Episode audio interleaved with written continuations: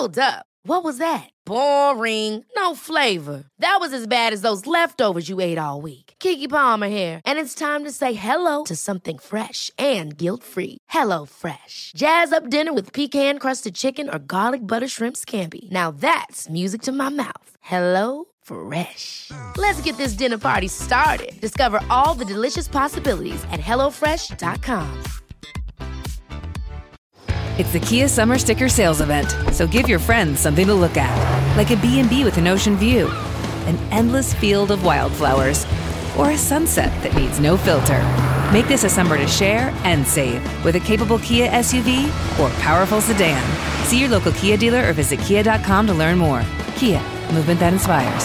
Call 800 334 Kia for details. Always drive safely. Sale applies to purchase of specially tagged 2024 vehicles only. Quantities are limited. Must take delivery by 7824. Opinion Line with PJ Coogan on Corks 96 FM. Hang on, where is everything? What, what do I do? What do I do now? This bit. Oh, hello. How, how are you? How are you? How are you? Good morning.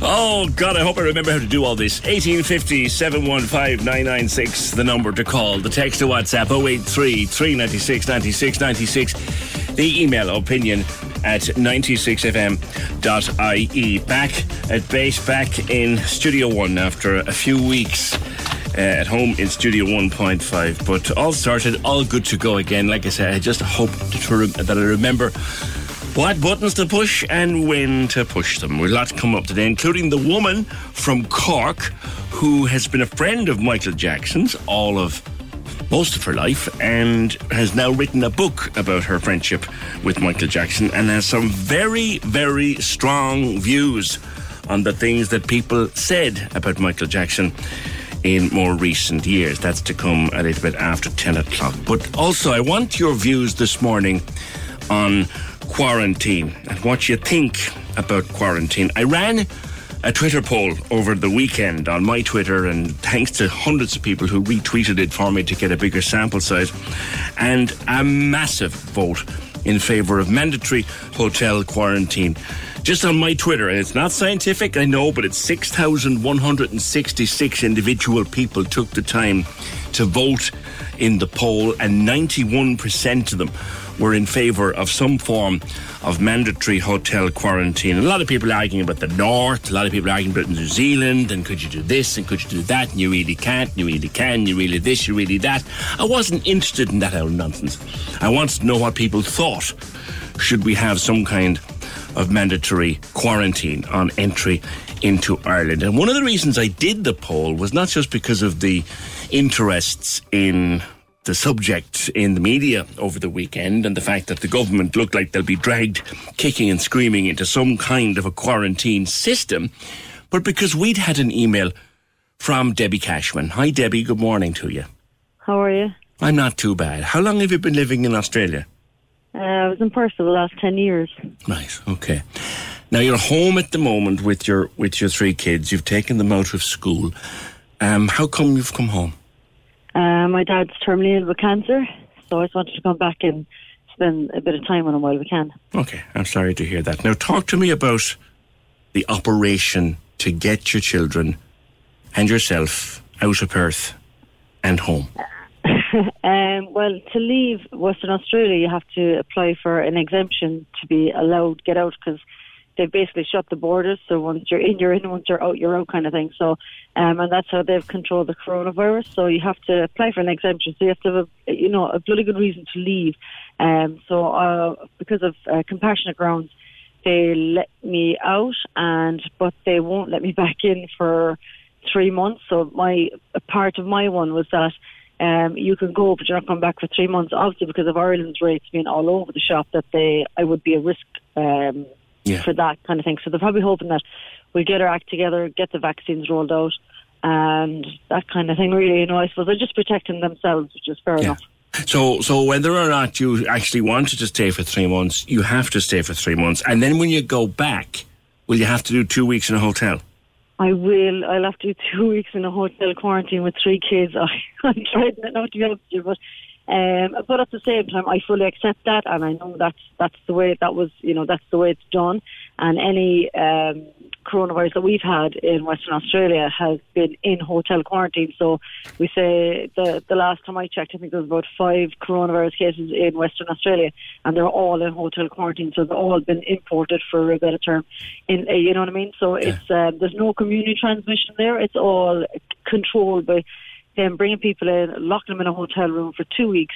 You get your food delivered to you uh, you can do your exercise by jumping on the bed or whatever you want to be doing, and that's just it. You're locked in there for the two weeks. And as I say now, with three small kids, uh, it'll be an interesting time for me, and it's at your own expense as well. So, yeah. um, one good thing I think is it'll keep the hotels themselves operating because they're, you know, they're being they're getting money out of it, I suppose, yeah. and. Uh, yeah, it's just it, and it's a massive control measure, which I've agreed with from day one. I think, well, do what you got to do to keep the people safe because I know the economy is important, but also the health of the people there. And Western Australia's economy, thankfully, is is tipping away. And my husband's over there working away, and he's also from Cork, so it's. Um, I'm glad that it's that they're doing it the way they're doing it. Yeah. What what now compare that to coming home to Ireland, having gotten your permit and signed all your terms and conditions and agreed with the government there in, in, in Western Australia to do what they want you, you wanted them or they wanted you to do. You get off a plane in Dublin. Um, yeah, you. I came in through um, Dublin, and um, you had to just fill out a locator form and say kind of say where you'll be staying and that kind of thing. And um, not that anybody has checked in the last couple of weeks, but um, it's you just fill out this form and they they send you a text to say is that where you're staying, and you just say yeah, and uh, that's pretty much it. But I mean, you can hop off the plane and go wherever you like. Whereas well, on the other end, I'll be when I land, I'll be you know frog marched onto a bus by um, either the cops or the army or whoever's managing then, and I'll be brought straight to the hotel. There's no room for error, you know. Whereas here, once you're at the airport, it's like good luck there to you. You know, it's um, it's kind of up to you to do the right thing. And did anybody check that you were at the address you said you'd be at? No, I, I got some text um, through uh, some gov text uh, just to say, "Is this the address you're staying at?" And I replied, "Yes," but there was no phone call. There's nobody that knocked on the door, kind of thing. There was no one to actually check that I was staying in that house for, for those uh, for the couple of weeks after I landed. How did you? How did you react to that? Like c- comparing to what you'd come from and what life, which I'll, tell, I'll ask you about that in a minute, life in Perth is like as a result to what we have here, comparing well, one against the other. What did you yeah, think? well, here it, it's a bit of, you know, because I was listening to the radio there now the other day and I was like, no wonder the place is, is all over the, you know, no wonder the cases are so high. There's no real um, hard measures besides forcing everybody else into, into a lockdown.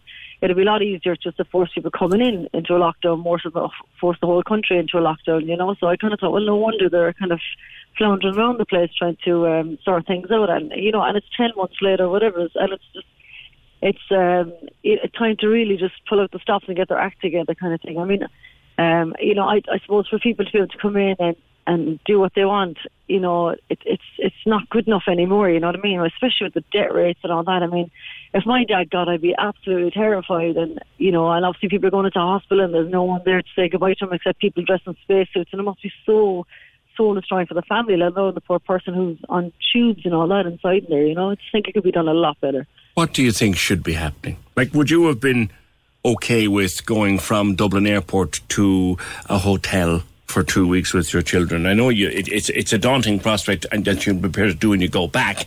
But would you have been willing to do it on the way? Absolutely, yeah, definitely. Uh, you know, it's it's the right thing to do. It's it's what people should be doing.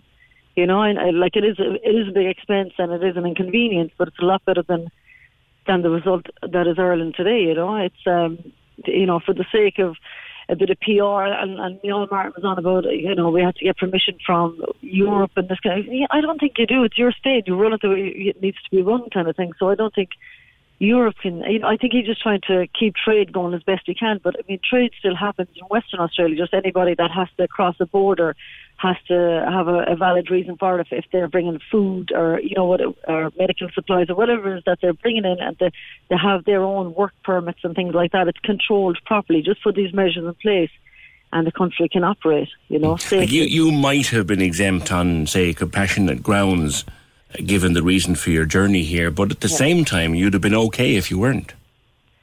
Um, well, I would have accepted that. I mean, at the it's for the general good of, of health of the people, which has to be put over everything else, you know. So, Mm. um, and even like for me, we flew Perth, Doha, Doha, Dublin, and like even though, like Perth, thankfully, is fine, and we were fine coming out. Um, but I wasn't required. I was trying to get tested before we came because it was all very last minute. But I, and they were saying, no, no, you don't even need to have a test. And I was like, what, what do you mean I don't need to have a test? And surely I should be negative when I land. And they were like, no, you don't need it. So that baffled me as well. They brought that in last week, I think. Yeah. yeah, yeah, yeah. They just brought it in, but I kind of thought, you know, how come it's only been brought in now? And they were like, oh no, only if you were from England or South Africa that you have to have a test. You know, this was a couple of weeks back, but um, I just thought that was again kind of a bit closing the gate after horses bolted, kind of. Um, And, and coming through Doha, what, what kind of um, uh, a process was that? Um, well, it, it's just we you go through a transit area, so I was just you know I was the poor kids were badgered by me like you're not touching anything, don't touch anything, and I got them a bit of food and I kind of fed them and they couldn't. I was just cleaning constantly. I was.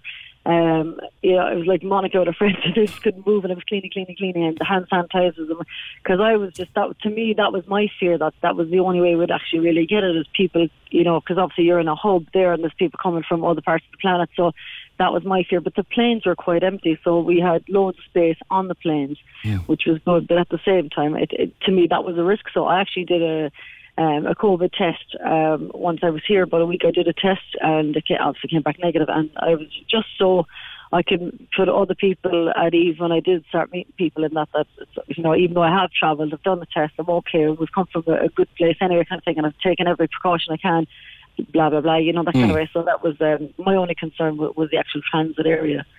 Now, talk to me about the the, the payback, if, as it were, for the harsh restrictions in in Western Australia. Like, what's day to day life like now in Perth for you, for the kids, for your husband? Um, it's absolutely normal. There's no restrictions. Uh, the first time I wore a face mask was hopping on the plane coming out here. Um, you don't have to wear a face mask going to the shops. Everything is open. You can go to the cinema. You can go bowling. You can go to kids' fun centres. You can go wherever you like. It's it's it's fine. And the tourism is flying it because of all the Western Australians people that are holidaying in. You know, they're all they're all these staycation things are keeping all the tourism spots going, and the government are running. Um, you know, they're doing all these kind of um, promotional stuff within, you know, just to make people aware of what they have on their doorstep, and so people are they're doing the little holidays, and you know, and and to be And honest, if you wanted to go into a in. neighbouring state, say, Debbie, I, I read a piece, I think it was ABC News website there over the weekend, uh, Yeah. going into the detail of each state and each region. It's very de- it's very, very nuanced, isn't it? Like, you, you really Yeah. need to have your wits about you to go from state to state. Uh, yeah, they change the goalposts all the time. So generally, unless you really, really, really had to, you wouldn't bother because um, before I left, now there was people they had opened the borders between South Australia and I think it was New South Wales, because they had finally gotten their virus cases way down and, and all that kind of thing. So, but then there was um, someone came in from Melbourne into South Australia, so there was these plane loads of people coming in, and the Premier of Western Australia said, "Right, that's it, we're shutting the border uh, effective immediately." Um, anybody coming in now has to quarantine for two weeks. So these people, they were shown that they were on the plane, and the pilot announced that. Um, very sorry, but when you land, you're going to have to go straight into hotel quarantine. Hang on, they were on the plane. The rules changed while they were on the plane and were were on the effect- plane. and they were effective when they hit the ground. Yeah. So they were frog marched off to the hotel, going, "No, "There's a been outbreak in, in where you've come from, and that's it. You're going to a hotel for two weeks. If you don't like it, you can hop on the next plane out of here," kind of thing. So they had to go into if they wanted to get into it, like so, like that. The the goalposts change all the time, and they're not afraid to make the harsh decisions. They're not afraid to be inconvenient to people's plans. That it's just so some people had, like, unfortunately, it happened just before Christmas. So some people did have to spend Christmas in hotel quarantine when they were initially coming over to spend time with family, but that's how serious they take it. That's how adamant they are to keep it out of the community, and they haven't had any community spread in a long time. Like at the moment, I think there's five cases, and they're all in hotels, and it's all managed really. But the, the, the, the reward is what you've described to me that life is as close to normal as it can get. Oh, it's perfect. Our kids, well, my kids are still on uh, summer holidays as such, um, Yeah. and they'll go back in, in February. Well, mine will miss the first term or so, but um, you know, the the rest of the the rest of the place will go back on in on start of February, and uh, life is normal. And you know, it, most people got their jobs back, and anybody that was um, had had conditions that were immunocompromised already, they done all these things where they released um, courses that people could do.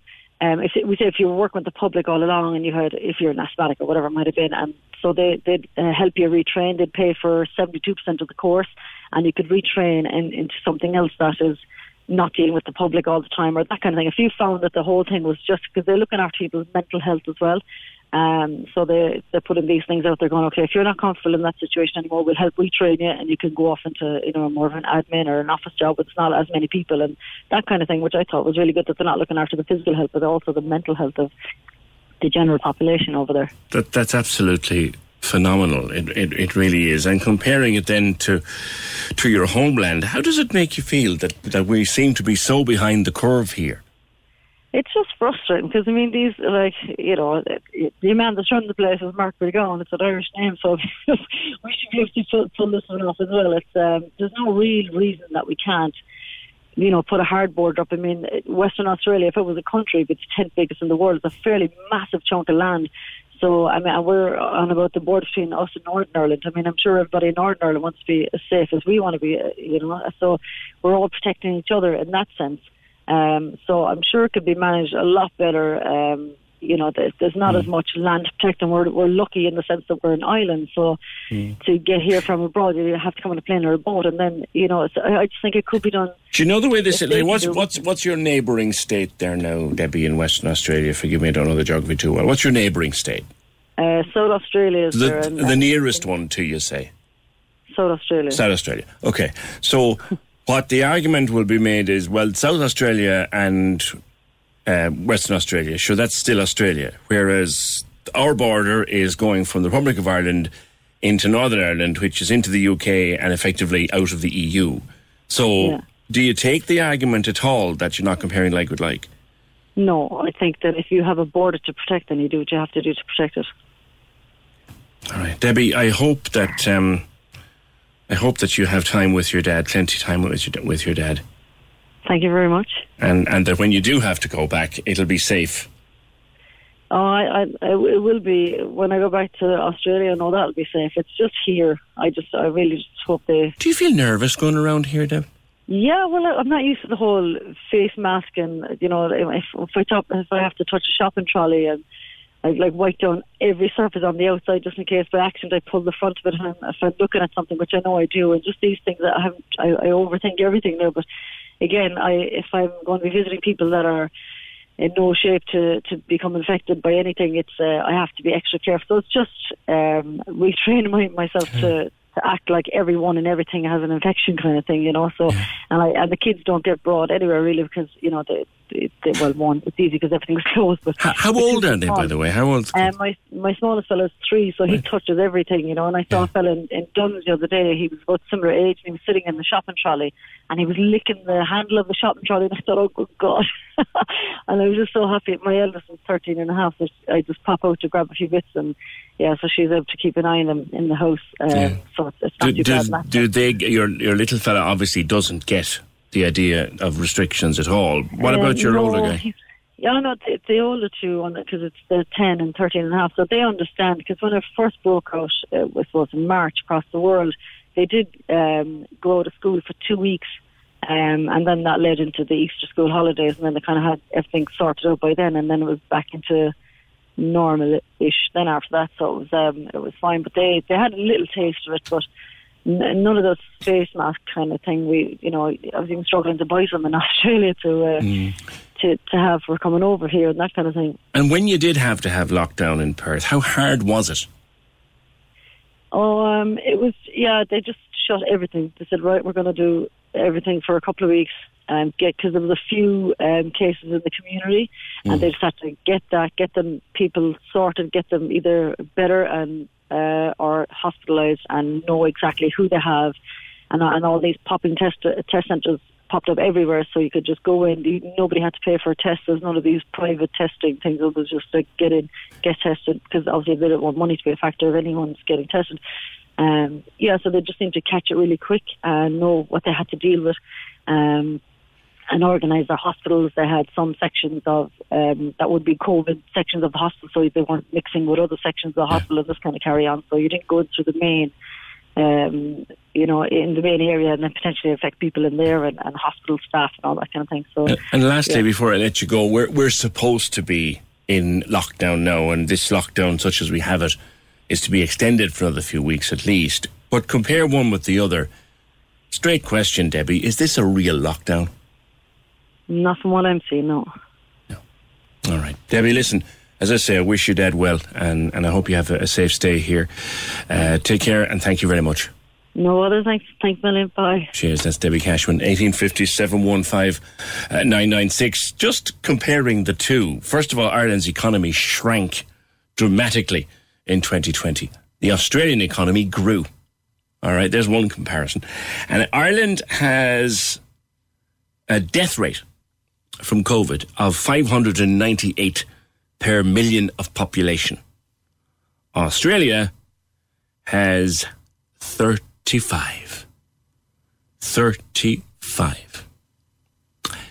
So later in the week, we'll catch up with our friend in Queensland, uh, Dr. Niall Conway, uh, Conroy. We'll, we'll catch up with Niall uh, later in the week. Um, he and his missus have had a new baby, so he's he's going to make time for us in, in the most busy of schedules, and we'll catch him on the show later in the week uh, about comparing one with the other. And let's try to put the lie to this nonsense argument that you're not comparing like with like. Of course you are.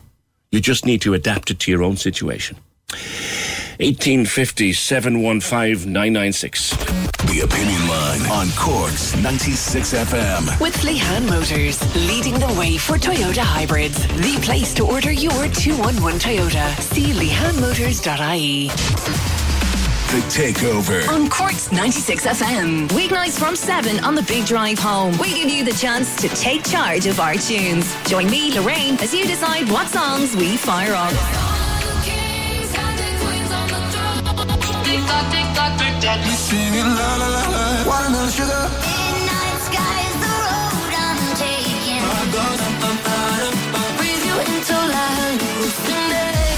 Takeover. You pick what we play.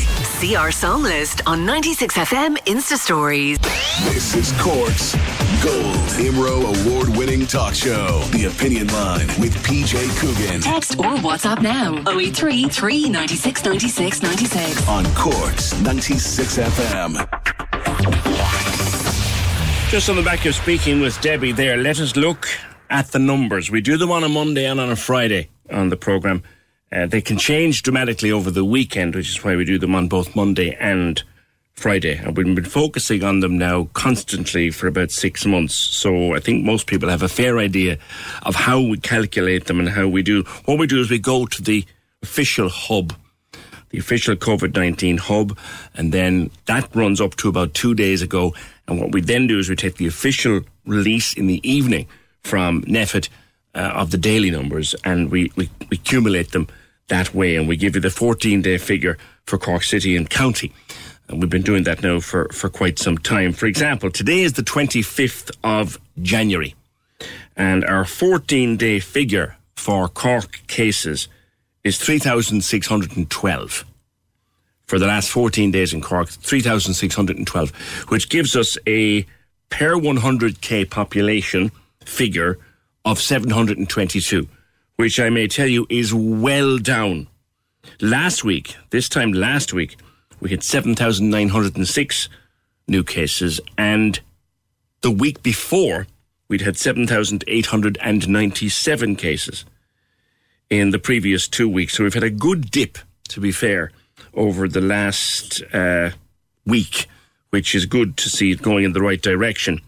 Now, on December 25th, Christmas Day, which is a month ago today, going by date, we had 772 was our 14 day figure. And that's 154 per, per 100k. So that's a month ago. So that's a hell of a lot. That's like a fifth of what we now have today. And, and we had many, many, we had 10 times that a week and a half ago. It's a huge drop, but it's nowhere near where we want to be. Let's go back, for example, to the 25th of July, which is what, six months? Let's go back to the 25th of July our 14 day figure across Cork was 17. 17 cases, our 14 day figure. But go back again to the 25th of June. And I double checked this and treble checked this, and I can't be right, but I am. On the 25th of June, which is what, seven months ago today, that way, our 14 day caseload in Cork City and County was what? Two. Two cases. So we're still in an awful lot of trouble, even though things have started to, to turn a little bit. I want to talk to Dr. Angela Flynn. Uh, who's a nursing lecturer at UCC. But uh, Angela, you've gone and put your hand up and said, listen, I'm going back into the ICUs. You were an ICU nurse before you went into the academic field, and you're going back in onto the front line. Good morning to you. Good morning, PJ. How are you doing? Good. Why have you decided to do this? Well, I suppose um, I have been an ICU nurse in the past, and uh, while I've been lecturing for a long time now, um, the more we were hearing from our colleagues in nursing, the more we were seeing on the media about the extent to which the ICUs were becoming uh, overwhelmed. I suppose I, I honestly couldn't um, I couldn't sit on my hands much longer. Not that I didn't have plenty to be doing. We're very very busy in UCC. We're trying to continue with all our programs online and supporting all our students, and of course our students, our nursing students who are under particular pressures. But um, I, I, just felt that I had to do something. Um, the surge this time is so much more uh, serious than the previous surge. I had helped out at the first surge, um, but it's so different this time, PJ Jeepers. You know, um, like even the age range of the patients um, is much younger, um, and the, our nursing colleagues are just exhausted. And I felt, you know, once you're a nurse, you're always a nurse. Mm. And I just felt the need to, to go and help out. Now, an ICU uh, nurse, of course, is, is, a specialty within itself. I'm interested in the well, comparison you made. Yeah. The first, the first wave, you you you volunteered to go back, go back. I think very early on. I did. I mean, initially I was doing a bit of the contact tracing, um, just uh, sort of late March, April, um, and then the CUH were establishing sort of a, a COVID nineteen volunteer status. So there was a little bit of a, a, lag there while they were sorting out a contract for me because you can't have. Uh, you couldn't have people just wandering in, um, and rightly so. And I had to do a little bit of reorientation as well. So, but to be honest, by the time I got that all sorted, um, the the first surge really hadn't, you know, was more or less over. Um, so I went back to marking exam papers and, and supporting our students and doing everything else. Um, but but really, this time is very different. Um, but the important thing to note, PJ, is that we actually went into this crisis with fewer ICU beds than we should have. Yes. Um, and of course, we all know when we're talking about beds, we're not talking about physical beds. We're talking about the staff and the backup and the resources to keep them. Yeah. I mean, talk to me a little bit about that, um, yeah. Angela. Like they say that, yeah, a bed is not just a bed. It's not just exactly. a thing with four, four, four legs and a mattress. It's, it's far more than that. So, yeah. if what would be the average for one ICU bed to operate at full pelt? How many staff does that require? Well, you see, you need several because um, you can't. You, for a start, you've got the ratio of, of nursing to patients, which should be at least one to one, if not more. You need runners on the unit who are uh, getting equipment. You need the backup of anesthesiology, and you need um, medics. You need uh, all the support staff, the labs. So the more ICU beds that you open, the more resources you need backing up uh, behind that. Um, but you're, I mean, you could you would probably have experts that could tell you about that a little bit more. But one thing is really obvious is that when we went into this crisis, we had six to 6.5 ICU beds per 100,000 population, right? That's what we had. Mm. The European average is 11.5. Germany has 38.7 ICU beds per 100,000 population. Wow. We knew we knew we were way behind on this a long time ago. There was an audit done back in 2018 by the National Office of Clinical Audit and they showed that we had like our bed occupancy. So they talk about ICU in terms of like you, you always want to have a buffer of ICU space available to any hospital. So they recommend that you never have sort of big occupancy the um, European Society of Intensive Care, for example, they recommend about 75% bed occupancy, so that you've always got that space. And in in 2018, long before COVID, we were operating at between 88 and 96% bed occupancy. So we knew a long time ago we didn't have enough uh, ICU yeah. beds. And, and ICU beds, I mean, obviously staff. And it's great that there are people that are putting themselves forward and, and helping out where they can. But uh, we're not, you know, you can't replace permanent, really expert critical care staff Mm. with uh, short term stopgaps. Be- because these are the most highly experienced and specialised people in the nursing staff of the hospital, correct? Well, look, every discipline of nursing is specialised, every single one of them, and every single one has special skills. But ICU is daunting, and a lot of um, a lot of people find it very intimidating and challenging. You've got the sickest patients there for yeah. sure. Now, um, c- compare. You you mentioned earlier on there a comparison. I want to explore that a little bit. The people that you're seeing now, they're younger they're sicker, and what we hear is that they're spending an awful long time even when they're stabilized and they're going to make it, it's mm. still taking them an awful long time to be well enough to get out again. Mm.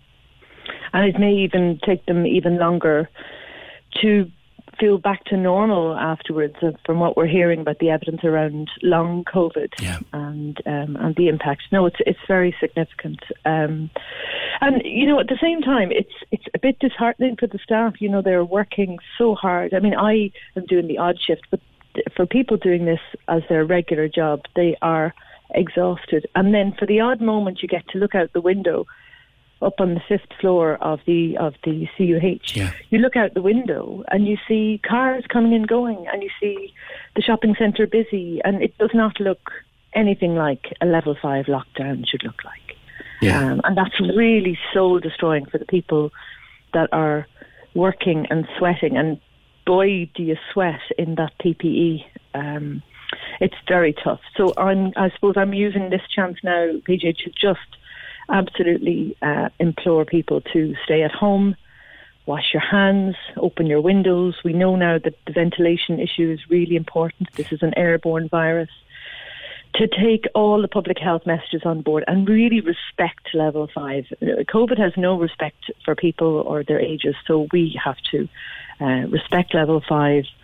Um, the nurses are, are really exhausted and they, they need you to do that for them. Mm. There are those who are still desperately cynical about the whole thing. Um, I've often said to them that I'd love for someone like you to take them by the hand and show them. And show them. What would they see, Angela?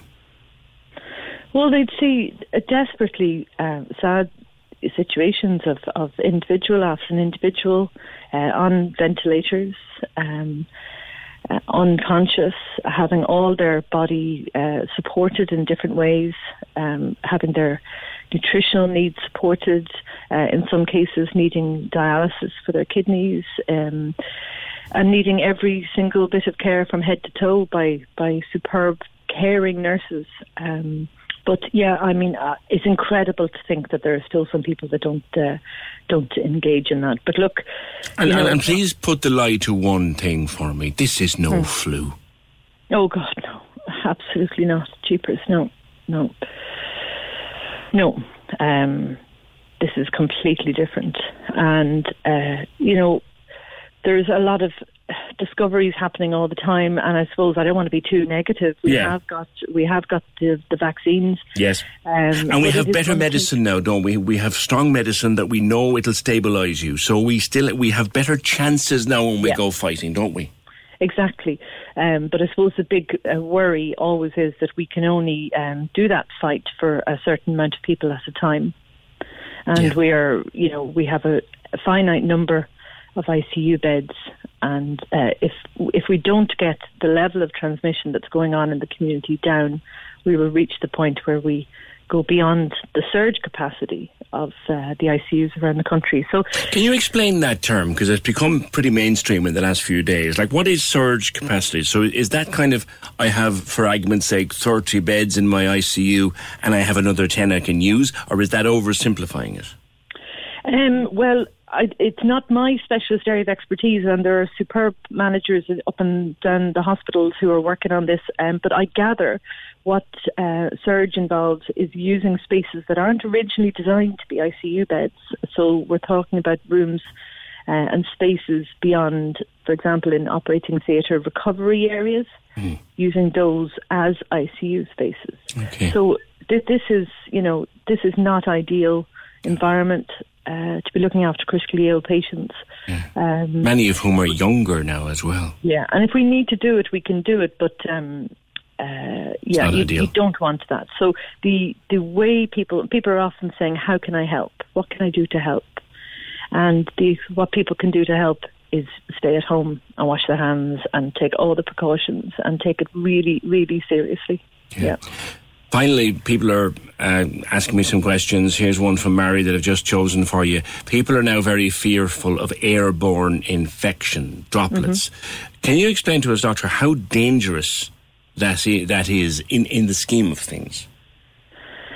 Um, well, I know that it is airborne, and the fact that it's airborne is being discovered more recently than, than was thought previously. So there will be some on droplets that will fall to the surface and fall onto uh, surfaces that you can wipe clean, but there will always be a fine mist that will be airborne. So that means that we need to be very careful about ventilation. So it needs that when it means that when we're on public transport, if you have to go on public transport for an essential journey, the windows should be open. If you're in a car and if you're in um, an area that's shared. So that's why the ventilation is, is critically important. And my colleague in UCC, Professor John Wenger, has done an awful lot of work on this, and I'm sure he'd be happy to We, talk to you we, about we it. know as well. John, we've spoken to him many times. You've Yeah. spoken to him exactly. So um, it just means that it's that bit more difficult to control. Um, so it does mean that the ventilation and outdoor spaces are, are that bit uh, more more useful for us. Okay. Well, listen, Angela, thank you for everything that you do and, and for everything at that, your, all, that your colleagues do. And our colleagues, and, and just, just think of uh, what you can do to help uh, our, our nurses and staff in, in the hospitals by, by following all the advice. Exactly. Thank you very much. Thank you. That's Dr. Angela Flynn, a nursing lecturer at UCC, but gone back onto the front line uh, to help her colleagues in ICU.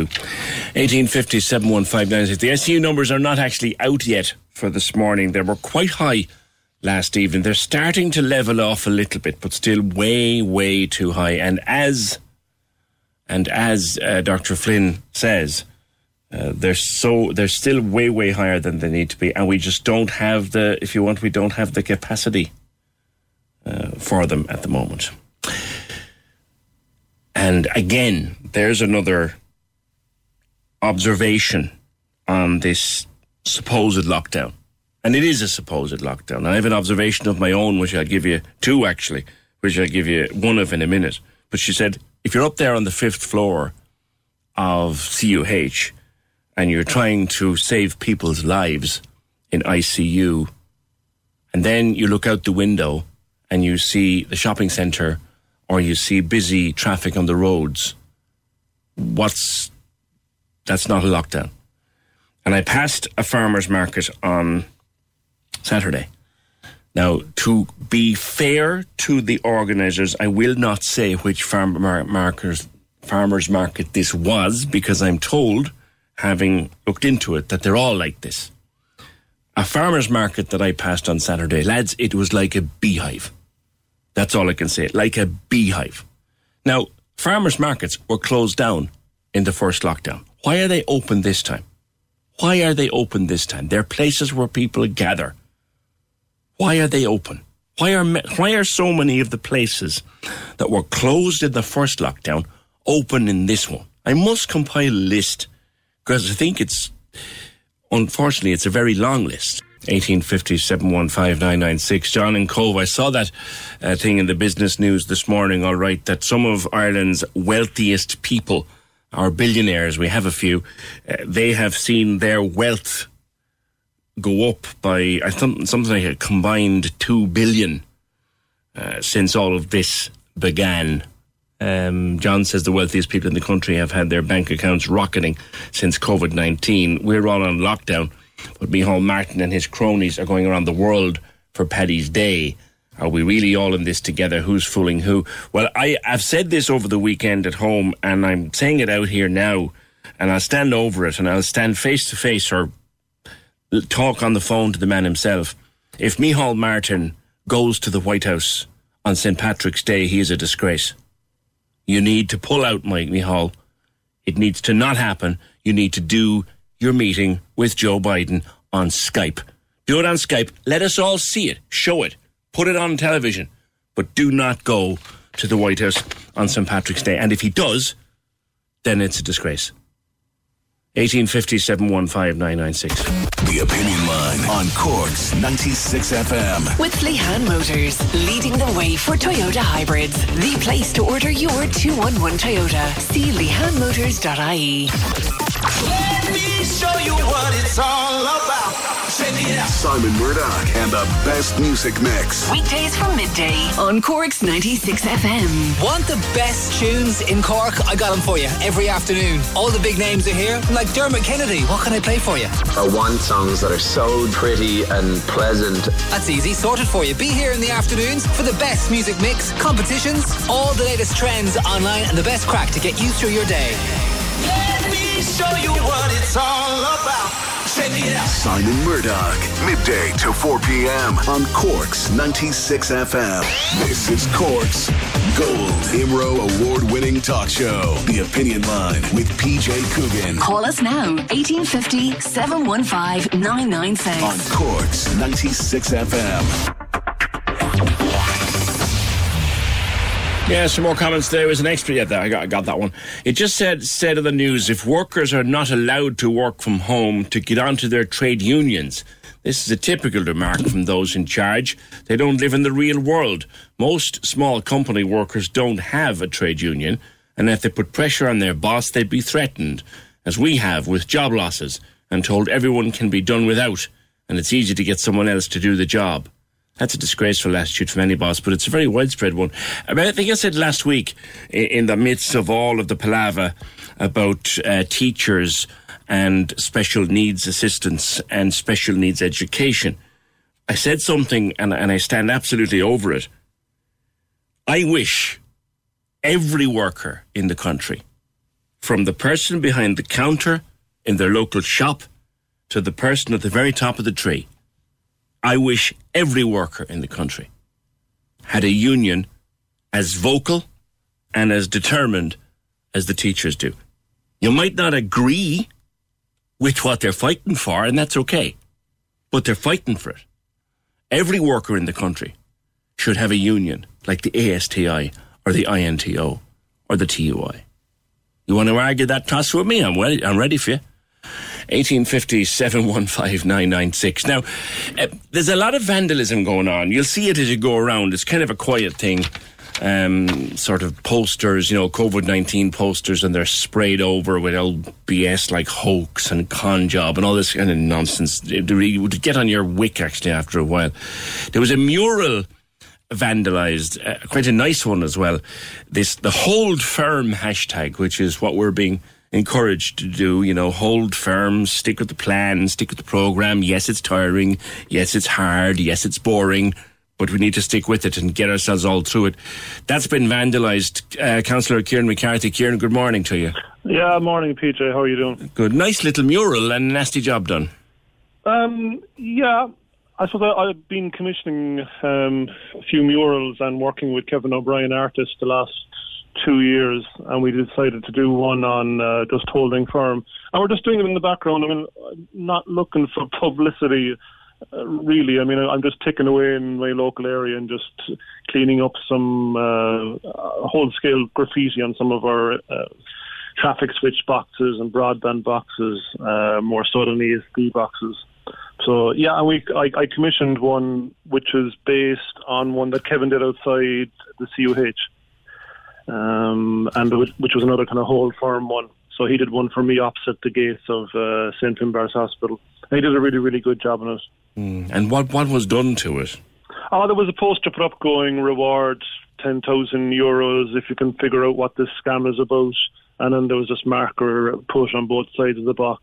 I mean, it's fixable. Um, but yeah, it's, it's it's kind of disappointing. I mean, there's actually probably no reference on the box to COVID. It's actually just a, a thank you very much to the staff across the road. Yeah. Because um, we're, we're, we're very like St Finbarr's Hospital, which is across the road from where I live. It's a fantastic complex, and it's been they've been developing a lot of community services there as well the last few years. And I've been kind of hosting walking tours over the years as well across the campus and the old Cork Union Workhouse, and staff and doctors and nurses have been on it, and they're just a great community. And it's just Yeah. mine not to go. Look, thanks. Yeah. Yeah, yeah. The, the, the, the history of St. Finbarr's is fascinating. You could fill a whole morning talking about it in itself. But it must be a bit soul destroying, though, to see that kind of mindless stuff. Like, what kind of what what kind of a Yeah, I'd say look, it's it's, it's frustrating, but you know, I was kind of half expecting an attack. There's a lot of bad vibes out there on social media. People being attacked for their views on COVID, or um, if you've got real concerns, all of a sudden on social media you're attacked because you've got real concerns on COVID. Um, and so, I mean, yeah, it's manifesting itself in people writing scam up in boxes as well across the Mm. city. And um, C- Can it be fixed, by the way, Kieran? Yeah, yeah, it just ha- needs to be re- touched up and repainted. In fairness, Kevin actually has been on to me. Um, as I say, I've worked with Kevin. This is my sixth project with him, um, and they're not all on um, holding firm. They're on different history topics as well, linked to Ballinlough and Black Rock and elements like that. Um, so just cleaning up the boxes. Yeah, look, I, I'm, I'm frustrated, but look, it, it, it, it's fixable and it's not going to hold me back. I'm gonna.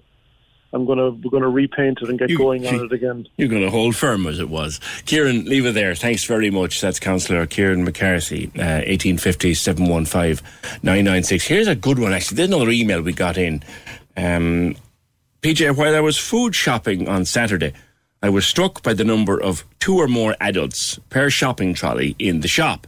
Is this really necessary? It was prohibited in the first lockdown unless there was a medical or other valid reason for two adults per trolley. To me, this behaviour obviously creates a greater number of people in the shop, point one.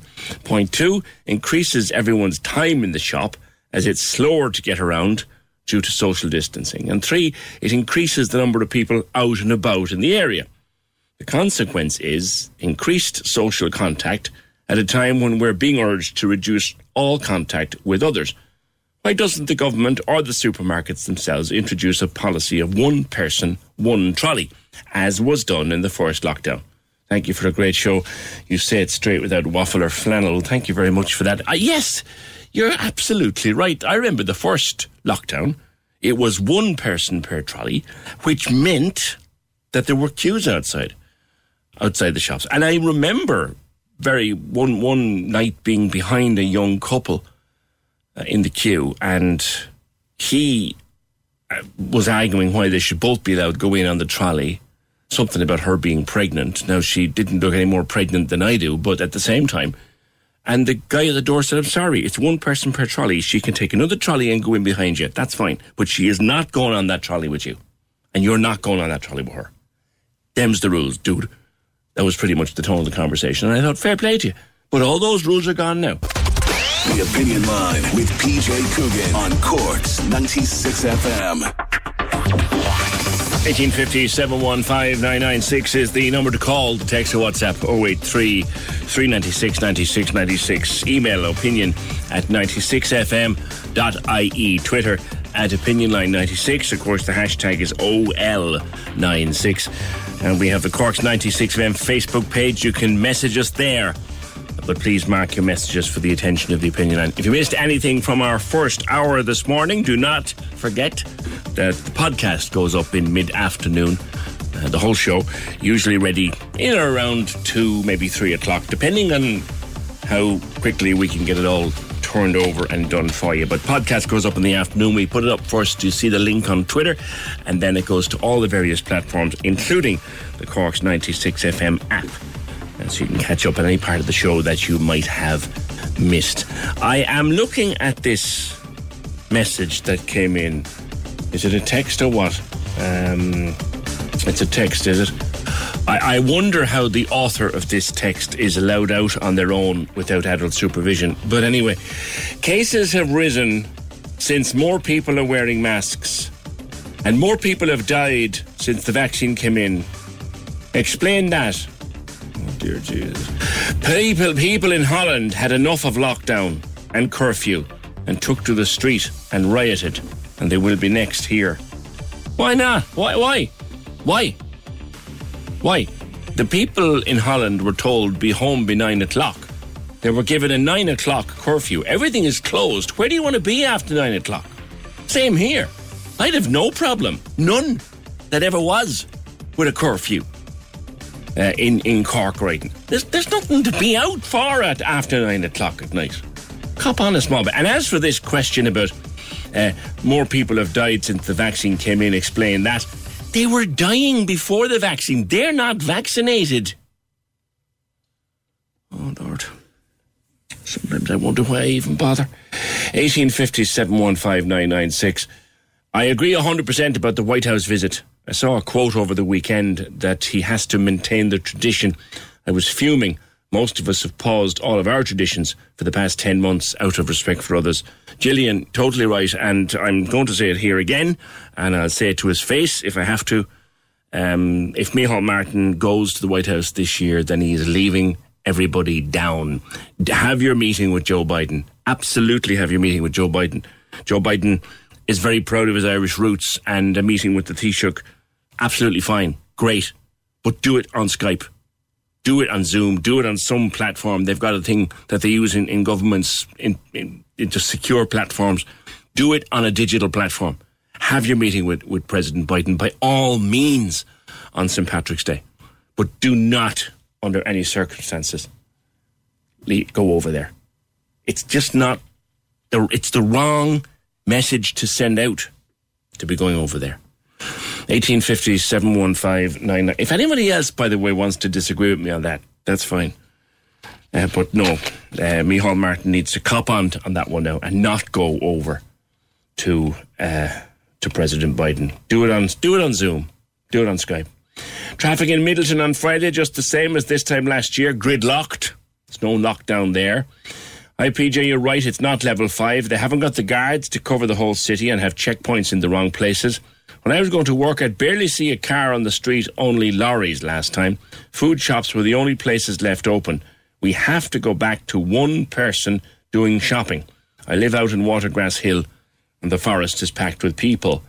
Yes, here's what Tara. I've, I said I'd be trying to compile a list of stuff that's open this time that was closed the last time, and one of them, you're right, Tara, is playgrounds, skate parks, and all other parks should be closed. They were closed in the first lockdown. They're always jointed, and parents and kids don't social distance or don't wear masks. The playgrounds are open. Shut them. Shut them down. The parks are open. Shut them. Shut them down. I'm sorry. This is not le- leisure time, go and walk around the block. We have a problem here. And you can't trust people to just walk socially distanced around the park. You can't trust them. Go and look at the state of the marina again at the weekend. Rammers, absolutely ram jam at the weekend again.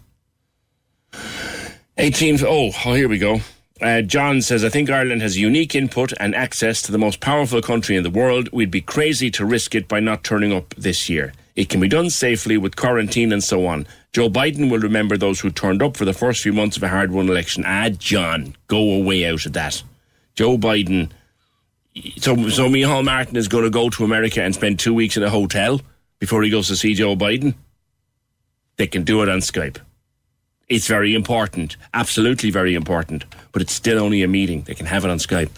1850 715 996. Going to change the subject for a while. Um, new book has come out called A Real Life Fairy Tale Michael Jackson and Me. It's a memoir. I always struggle with that word. It's, it's a book. 285 pages, written by an Irish Michael Jackson fan, Talitha Linehan. Uh, she describes her life following Michael Jackson as performer and then meeting him many times, becoming, she describes herself, a close friend of his, spending time with him whenever she could, and effectively being with him uh, many, many times, and spending almost every day of his trial, his court case, uh, behind him in court. That was such was her level of support for Michael Jackson. Uh, Talitha Linehan is from Cork, in fact, from North Cork, and we've been catching up. Talitha from Boherbue, but living in the States, I think, since 2005, you said. How did you first get to meet Michael? Like, where did it happen? Who set it up? Um, okay, well, the first time I saw Michael was um, at his Dangerous concert in 92. And then it was 96, four years later, I went to uh, the first history concert in Prague. And the following summer, I followed the whole tour. So I went to, um, not the whole tour, but I followed uh, the tour for a period of over a month. I went to 16 concerts. And so that was really where I evolved from a fan into a follower. And so a follower was a fan who traveled the world to see Michael. So anytime we heard he was going to make a public appearance, be that an award show or another event, we would just drop everything and go. So that could be London, New York, Los Angeles, DC, Berlin, wherever. So that really defined my time around Michael in the early 2000s. Mm. With Michael, he had a really special relationship with his fans and he would come to recognize us very quickly. He was really good with faces. So anytime he would see us um, around his hotel, around these events, or when he was out and about, he would stop and say hi. He would acknowledge us if he was in his car, he would roll down his windows to talk to us. So it was relatively easy to meet him in that context. And the first time I met him was in May 2000. And it was actually his bodyguard who um, brought me to see him. His bodyguard recognized me from the tour. Mm. And so when he saw me and my friend, he um, just like brought us over to meet Michael. So that was in London. Yeah, yeah. That was my first time. And after that, I just, I would meet him on every trip I went to. I would travel to see him maybe three, four, or five times a year. And I would meet him often, you know, several times a day. It was usually really brief. Yeah. Um, and just saying hi. He would always, like, he was very affectionate, very tactile. You know, he would like take my hand, tell him, tell me he loved me, how happy he was to see me. It was always really sweet and wonderful. Yeah, like why? Why do you think that you two yeah. clicked? I mean, like it was an un, an unlikely friendship. I mean, your your your background's totally different. What was it that you had in common? Do you think? Um, I'm not sure it was a matter of what we had in common. I mean, he was just super sweet and super open. And, you know, I was just a fan who went to him with nothing to offer but the love in my heart. And same with every other fan who went to him. And just Michael being Michael, he embraced us all, like literally and metaphorically, and just invited us into his world. Um, the most amazing experience I had in those early years, so early 2000s, was in September 2003. I was with a small group of fans. We were outside the gates of Neverland. So fans would just go there and hang out and hope for a chance to see him as he came and went. Well, on that day, he came out on his quad bike. He came out to the bike to, to the gates and he actually invited us all in and we all got to spend an entire day with Michael at Neverland. And that's just who Michael is. So it has less to do with me than it has with him. Yeah. Like, what, what was he really like? I mean, we all have our kind of ideas. I mean, I was a huge fan as well. I went to see him in Cork in 88, and I thought he was the most incredible showman I'd ever seen. And to this day, I, I say the same thing the most incredible showman I'd ever watched on a stage. Remarkable genius in so many different ways. But what was he, what was he really like, Talitha, when, when you got close to him? Um, so yeah, there were definitely in a way two Michaels. Like there was the Michael Jackson, the superstar, the performer, the artist, the man you saw when you went to see him in concert, and he was just like so confident. Um, and you know the the actual Michael that I got to know. I mean, he was just this very gentle, soft spoken, sweet, kind, compassionate man. He was painfully shy, um, extremely humble, and just so open. Like I said, open, loving, accepting. Um, just a really good person. And he genuinely cared about the planet and about children and animals. And he was here to do good. I think he was sent here with a message you know, of peace and love and humanity. Very different behind the stage persona. Very, very different uh, image off stage, say. Yeah, and he talked about that himself, like how he felt so differently on stage. I remember he said in a phone call, he called me once um, uh, in 2008, and you know we had a really long conversation, and he talked about that how when he was on stage, he just he he felt like he could move mountains. You know, he was so powerful on stage, and then off stage, he really struggled with his shyness. He was so so so shy. He was such a gentle person. Hmm. You spoke, I think, to him um, there's an extract from the book was published in the last few days. You spoke to him, I think, very shortly before he died. Um, yeah. You were very worried about him, I think. A lot of his friends were very worried about him at that stage. Yeah, so I did talk about earlier about my early years around Michael, where you know I was meeting him fleetingly here and there, and then had that wonderful day at Neverland. But it was really in the later years I became close to him. So 07, 08, 09, I lived here in the U.S. and I would go to see him often. I, I ended up seeing him like every other day at, at, for periods of a month or two or three. Um, so was kind of a daily presence around him. And would this be in Neverland or would this be wherever? No, this was in um, Las Vegas. So after he left Ireland um, at the end of 2006, he relocated to the US. He lived in Las Vegas.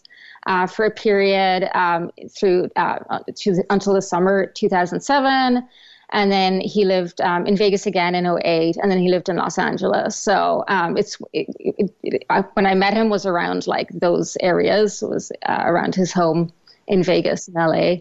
Um, and so in 2009, that's also the case. Um, there were a group of us fans who were around him every day in LA, and we would see him. He would come and you know stop and talk to us every time he came and went, and I also had some private visits with him.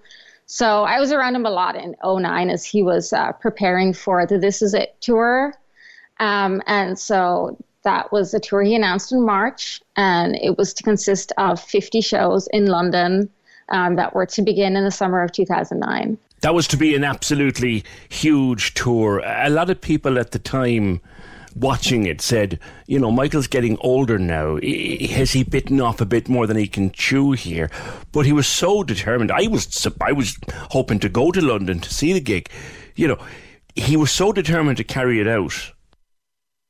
He was, and he was um, seemingly very excited. Although I know that he didn't agree to 50 concerts. Actually, he was pressured into taking on more than he wanted to. Um, for years, he'd been talking to me about touring again and saying he didn't want to do tours um, of the scale of like history dangerous bad which all consisted of you know i don't know 70 80 concerts. Mm. he wanted to do exclusive shows in various cities across the world. And so initially london was supposed to be uh, i think 20 concerts. And then there was such a feverish demand for tickets that the organizers just kept on adding on more shows and more shows and it just like it ballooned and i don't believe he had uh, a say in that i don't think he agreed to that that's something he expressed um, to several people was he unwell at the time talitha do you think? No, I, I don't think. No, I, initially he was not unwell, and um, I also have to say um, the, about the concerts. He didn't express that to me personally. He expressed it to other people who I know um, about being pressured into taking on um, more than he he wanted. So I didn't know that there was any issue with the shows. Um, you know, he seemed really happy and excited all through March, April, May. Um, so it was really the end of May. He invited a few of us into uh, a studio where he was rehearsing, and that was the first time he expressed um, concerns about the tour, and he wasn't entirely happy with it. But at the time, no, he still seemed like really fine and healthy and strong. And it was just like a couple of weeks after that that I really began to see a deterioration, um, both physically and psychologically. He seemed to be really, really stressed out. And I know he was suffering from insomnia. Mm. He also suffered from, you know, he had vit- vitiligo, which is why his skin appeared so much lighter than it would have been otherwise. Um, it's a condition that destroys the pigmentation of the skin. Mm. He suffered from that. He also suffered from lupus because a lot of people with vitiligo, um, vitiligo also suffer from an autoimmune disease. So he also had lupus, so um, which would flare up in times of stress. So I think that was a major issue as well. Um, and just just like I said, being unhappy with the tour. So I definitely saw like a deterioration. Talk to me about the last time that you spoke to him, and and which I think was very shortly before his tragic death. Yeah, so like I said, I got really concerned in those last few days, and as did my friends who were around me, um, and also uh, friends in Europe who had been over to see him in uh, previous weeks. And so together we uh, organized um, for everyone to write him a letter. So these were all follower fans, fans he knew, fans he would have recognized. And they all sat down and wrote him a letter, just basically pleading with him to put his health first, that, you know, we love him more than we love the Michael Jackson. Like it's him we care about, the man, the human being. Hmm. And so um, everyone sent the letters to LA and we put them all together. And on the very last night, so June 24th, um, my friends Jill and I um, went to the Staples Center where he was rehearsing. And when he arrived there, um, he stopped to talk to us, which I mean, he always did. And so um, we presented him with the letters and we just asked him, please, please, please read them. They're really important. We explained they were from fans from all over the world, and he promised he'd read them. Um, and that was the last time I ever talked to him. Who broke the news to you, Talitha, that he'd passed away? I mean, it must have been heartbreaking to hear it. Who told you? Um, well, uh, I was at the hospital that day. I mean, I'd heard that he was taken to the hospital, so I went there. And um, the first I heard was from a media report, just like everybody else. Um, but I didn't believe it because honestly, the media had been lying to me about Michael my whole life. Why would I believe them now? You know. So I didn't believe it. My friends, we didn't believe it. You know, like it can't be true. There's no way. It's not. It's not possibly true. Um, and actually, I had seen a headline from the '80s saying that he was dead. So I was like, you know, they've been trying to kill him off for years. Like this, it's it's not. It's just an, another sensational headline I mean, no, I just I wouldn't believe it. And then there were lots of rumors going around, like some that he was in a coma. Um, and so we thought, well, okay, coma's not dead, you know. Um, but I mean, it was horrific. It was a nightmare. It was my worst nightmare come true. It was just a torturous afternoon, and I just I feel like the whole world knew before I did because I couldn't believe it. I wouldn't believe it. I wouldn't allow that to be my reality. Like I just couldn't accept it. You know, I'm not sure I, I still have really. Yeah, you, I suppose you did finally have to let him go, though. Uh, yeah, I guess. I don't know.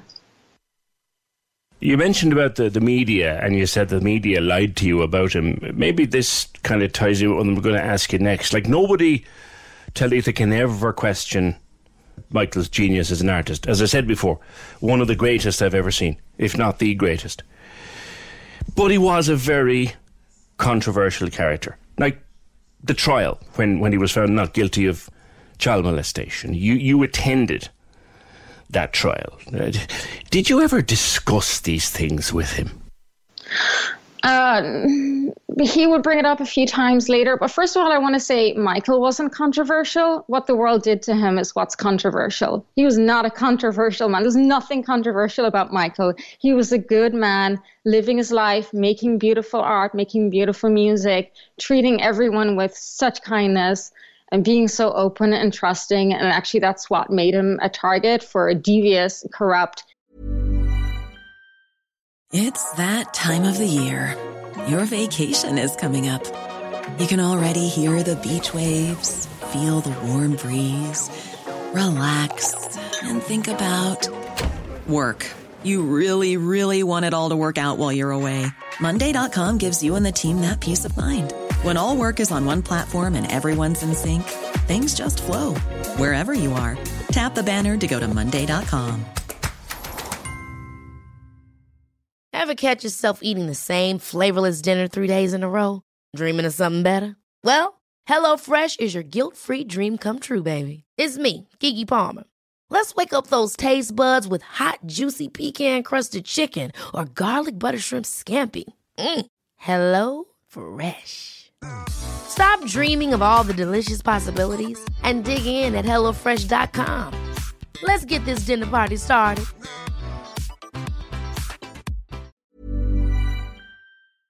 evil people who made their way into his life and destroyed it, destroyed him, destroyed his good name. Yes, I sat behind him in the courtroom for much of the trial in 2005. Uh, and I can tell you there is no correlation between what happened inside the courtroom and what was reported in the media. everything was twisted to make Michael seem guilty. And so that fed into the social um, and, and collective consciousness. And that's why people don't like believe that, you know, they don't believe the truth, which is he, he's not guilty. He was found not guilty. We were able to watch a lot of the trial, though, as it unfolded. No, it wasn't televised. So, no, there were reenactments, Yeah. but no, the trial itself wasn't televised. And when the reenactments were, you know, hand-picked scenes anyway that, you know, maybe were presentations by the prosecutors. But in every case, I mean, they went into that trial uh, with a case that was based on lies and fabrications, and each of those lies was unraveled and revealed for what it really was. And that is why, at the end of a four month trial, the 12 jury members found Michael not guilty on all charges. That's why, because he was an innocent man. You know, the FBI investigated him several times over a 12 year period. They released these documents a few months after he passed. The FBI investigated him for 12 years. Excuse me, and they found no evidence of any wrongdoing. There was never any evidence because there was no wrongdoing. There's a reason he was found not guilty because he's an innocent man. And anybody can make a sordid documentary and say whatever they want. It doesn't make it true. If you want to know the truth, go and read the trial transcripts. I, was going to ask you about those documentaries that came up in, in the last number of years. One or two of them were covered on the program here, and and I think people sort of were were were they were divided on them. Like those, what did you think of those documentaries? Well, obviously, I didn't watch them. They sound disgusting. I would never watch something like that. They sound really sordid. And I have friends who watch them and they told me, you know, how everything was just twisted. It's like you could tell me you went in the park and got ad- abducted by aliens. And look, here's a picture of me in the park. Because that's the equivalent of what these people do.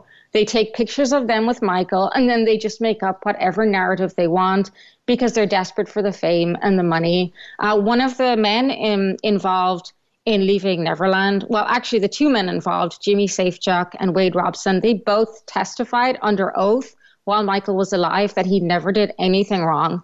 I was in the courtroom in 2005 when Wade Robson, again, one of the men involved in leaving Neverland, went on the stand and, as a grown man, testified that Michael never did anything wrong. He said it repeatedly and adamantly and quite clearly as a grown man. Michael never did anything wrong. So after Michael passed, Wade Robson, uh, you know, desperate to continue to benefit from his friendship with Michael, tried to become a choreographer on a tribute show to him. Okay? And when that failed, when the estate turned him down, well, he got pretty angry. And that's when these allegations were voiced. And he tried to sue the estate for $1.5 billion. Um, and, you know, his everything was thrown out of court. So obviously, you know, again, you can you can say whatever you want in the public arena. It doesn't make it true. It doesn't make it true. And people did that in 2005 as well. And like I said, when those lies were presented in court, when they were held up to the light, they were revealed for what they really are lies. You talk always and many times about the magic of Michael Jackson. Just as, as we finish up, uh, Talitha, what what was that magic? That's that's an undefinable quality. I don't know what the magic was, but Michael had it um, for sure. He was such a a presence. He was an elevated soul. I think he was better than the rest of us. You know, more compassionate, more kind. He had the purest heart you can imagine. He was just a pure soul. He was beautiful, and you felt that when you were around him. You felt elevated as well, and you know to be loved by him, to be held by him. It was heaven on earth. It was heaven on earth. I could live a thousand lifetimes and never know as much joy as I did in one moment in his presence. I think that's a nice way to finish, Talitha. Thank you so much for talking to me. Thank you. I appreciate the opportunity. That's Talitha Lenihan, author from from Boherwee, author of a new book called A Real Life Fairy Tale, Michael Jackson and Me. It's available, it's self-published, and it's available on Amazon, either ebook or paperback. She has made her mind up about him a long time ago. I think a lot of other people have made up their mind down a different road since. But you have to admire her passion for the man that she says she still absolutely loves with all her heart. She's entitled to. 1850 715 996. The Opinion Line on Cork's 96 FM. With Lehan Motors, leading the way for Toyota hybrids. The place to order your 211 Toyota. See lehanmotors.ie.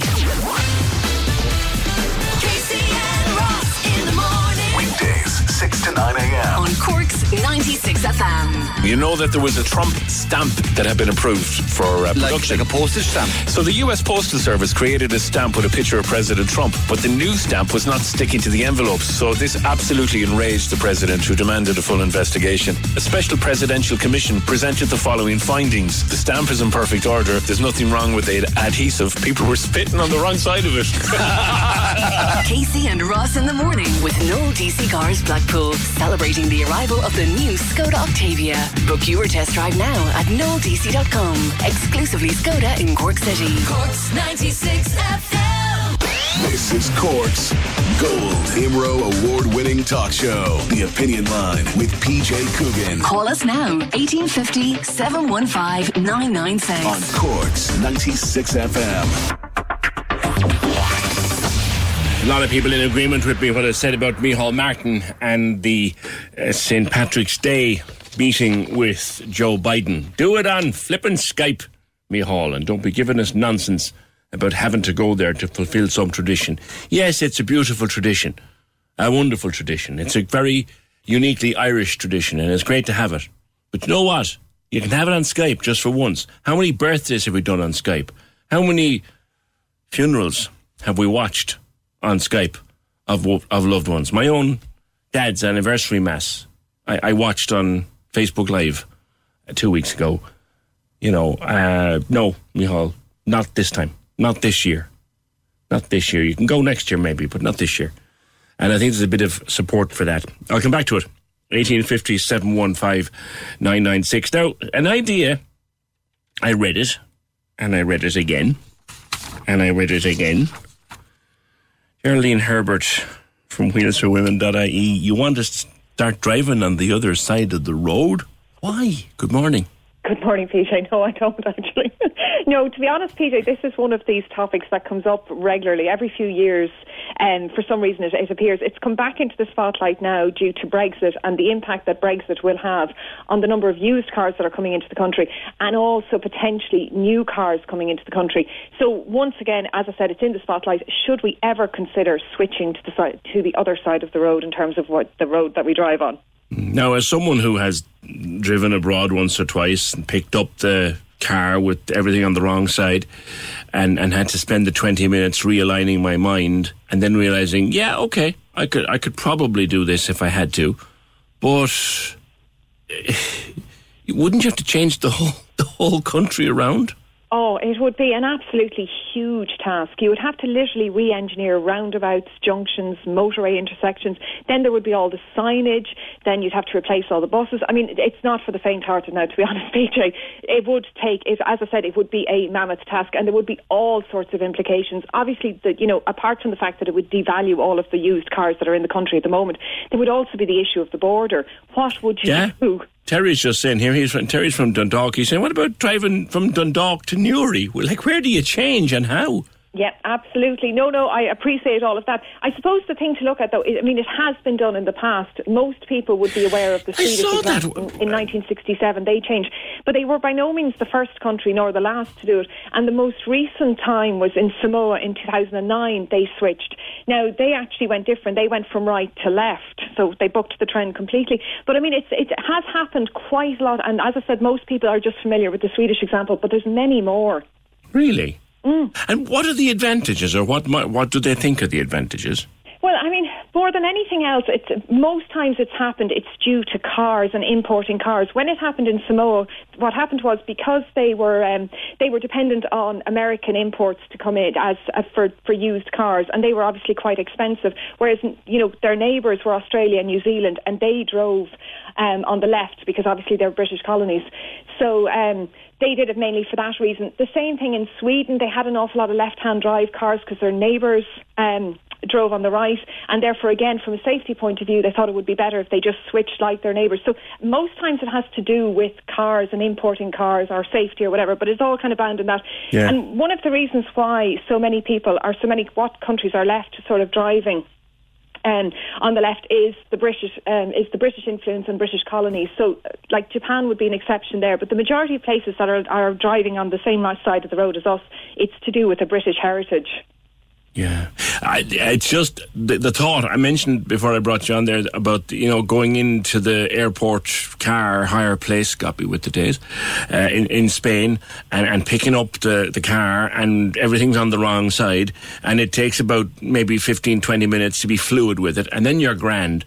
But I can't imagine trying to drive, trying to drive, uh, say one of those cars on the opposite side, as in lend me a car here that's a European setting, that as in driving on the on the right or on the left, and and put it on a in a country where we drive on the right, like that. That's a recipe for carnage. Oh, it is. It's a complete disaster because the problem as well is your car is set up normally for the road, you know, for the side of the road that you're driving on. Yes. And there's a visibility issue. The driver's always in the middle of the road. If you're in the Yeah. car that's designed for the wrong side of the road. I've done it both here and abroad. And it is a big problem. You have to depend constantly on a passenger, you know, to kind of advise you when is the right time to overtake and all sorts. So if you don't have a passenger, you're really in trouble. So no, I mean, absolutely, PJ, that would be a recipe for disaster. There's no doubt about that. I can just see a, a busy morning, a busy wet morning in November with half the half the cars all done wrong down. She might as well not bother coming into town at all. You'd never get through it. But it, it, uh, apart from Sweden, like you, you say, it's something that has been done a few times. Oh yeah, it's been done a lot. I mean, Canada, Poland, and Spain switched in 1924. Poland and Brazil switched in 28, and then there was a heap of countries in the early 1970s that did it: Nigeria, Ghana, Sudan, and as I said, Samoa is probably, as far as I'm aware, is the most recent one in 2008 um, to do it. Now, you know, I mean, like I suppose the thing about this is, if you go back to the 20s, there would have been much less cars. Even if you go back to Sweden in 1967, there would be much less cars. So what was actually involved was probably an awful lot less. But I mean, the other consideration, um, uh, PJ, would be the cost of it. Like it cost uh, 64 million Yeah. in Sweden in 1967. Now, you'd ima- that is somewhere in the equivalent of about in excess of 500 million today. But I mean, as I said, it would have been a much smaller task then than it would be now. So I mean, it would be hard to even quantify the cost. Mm. But then again, it would probably make the would, would make the cars a little bit cheaper because we would import them directly from Europe and wouldn't have to bother with land bridges and Brexit and all that nonsense. Um, it would give us a better supply of cars, but I'm not convinced it would make them any cheaper for the simple reason the reason our cars are quite expensive is to do with our tax system. It's Oh, got yeah. very little to do with the cost of the car coming into Ireland. So I've no doubt the government would still, you know, charge the same VRT and everything else that would put the price of cars up. As I said, the big problem would be, or the, the big benefit would be just the supply of cars. There's a number of cars that are produced by European car manufacturers that they simply don't make in right-hand drive. Um, so we lose out. Now, if it turns out that the UK becomes a pretty uncompetitive market for car companies in terms of, you know, if you add in like sort of the custom delays, the form filling, the potential tariffs, some manufacturers might decide, you know something, it's just not worth supplying cars to the UK. If they do that, they'll axe right-hand production and we won't matter because we're a tiny, tiny player in the car market. So that would be the thing really, is just that we would benefit from, you know, the fact that we have right-hand drive. We wouldn't be dependent, or left-hand drive, we wouldn't be dependent on the UK market anymore. But I mean, I, I think, to be honest, PJ, the gains would be very small in comparison to what we'd have to, you know, sacrifice to get there. I, I shudder at the chaos. It would make I, I think it'd make Brexit look like a chimpanzee's tea party. I think so too, to be. Geraldine, good to talk to you always. Thank you very much. That Geraldine Herbert writes motoring for the Sunday Independent and writes wheels for. Now there's an idea. Can you imagine the fun we'd can you imagine the fun we'd have here on the first morning we were all driving on the other side of the road. Ah, Jesus. Wayne would never get down out of the sky. Wayne would be up 20, all day reporting on carnage on the roads. Can you just imagine? 1850 715 996. What about, I think you're worrying about nothing, says this message. Joe Biden will more than likely cancel the visit, possibly, yes. Tom says on the White House visit, I would totally agree with PJ. It sets a bad example. Mossy says, will he be vaccinated? Don't know. Anya, the St. Patrick's Day meeting should of course be done through Skype. This year, Micheál Martin needs to acknowledge this, but Biden might make the decision for him anyway, as he reinstated travel restrictions to the US from Ireland. Yeah, there's going to be a, I think, mandatory quarantine, or certainly we won't even be allowed in. Uh, there'll be something. something. Actually, um, there's loads of other places. I see Israel. I was reading this this morning early. Israel have now decided no passenger flights in for the foreseeable. And Belgium is shutting its borders to all and sundry. So, you know, come on, like, we need to cop on here and, and lock down properly. I drove in America for years, coming home on holidays only about 15 minutes to adjust. At least the pedals are the same on both, so it wouldn't be that hard to switch, says Jer. No, you're right, Jer. You're right. It's not. The first time you do it, it's a little bit daunting.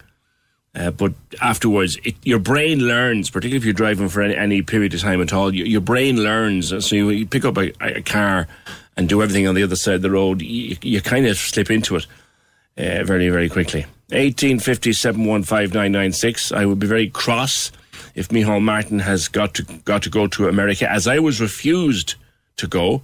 There's a ban on Ireland going into America, so it would be discrimination if he gets in.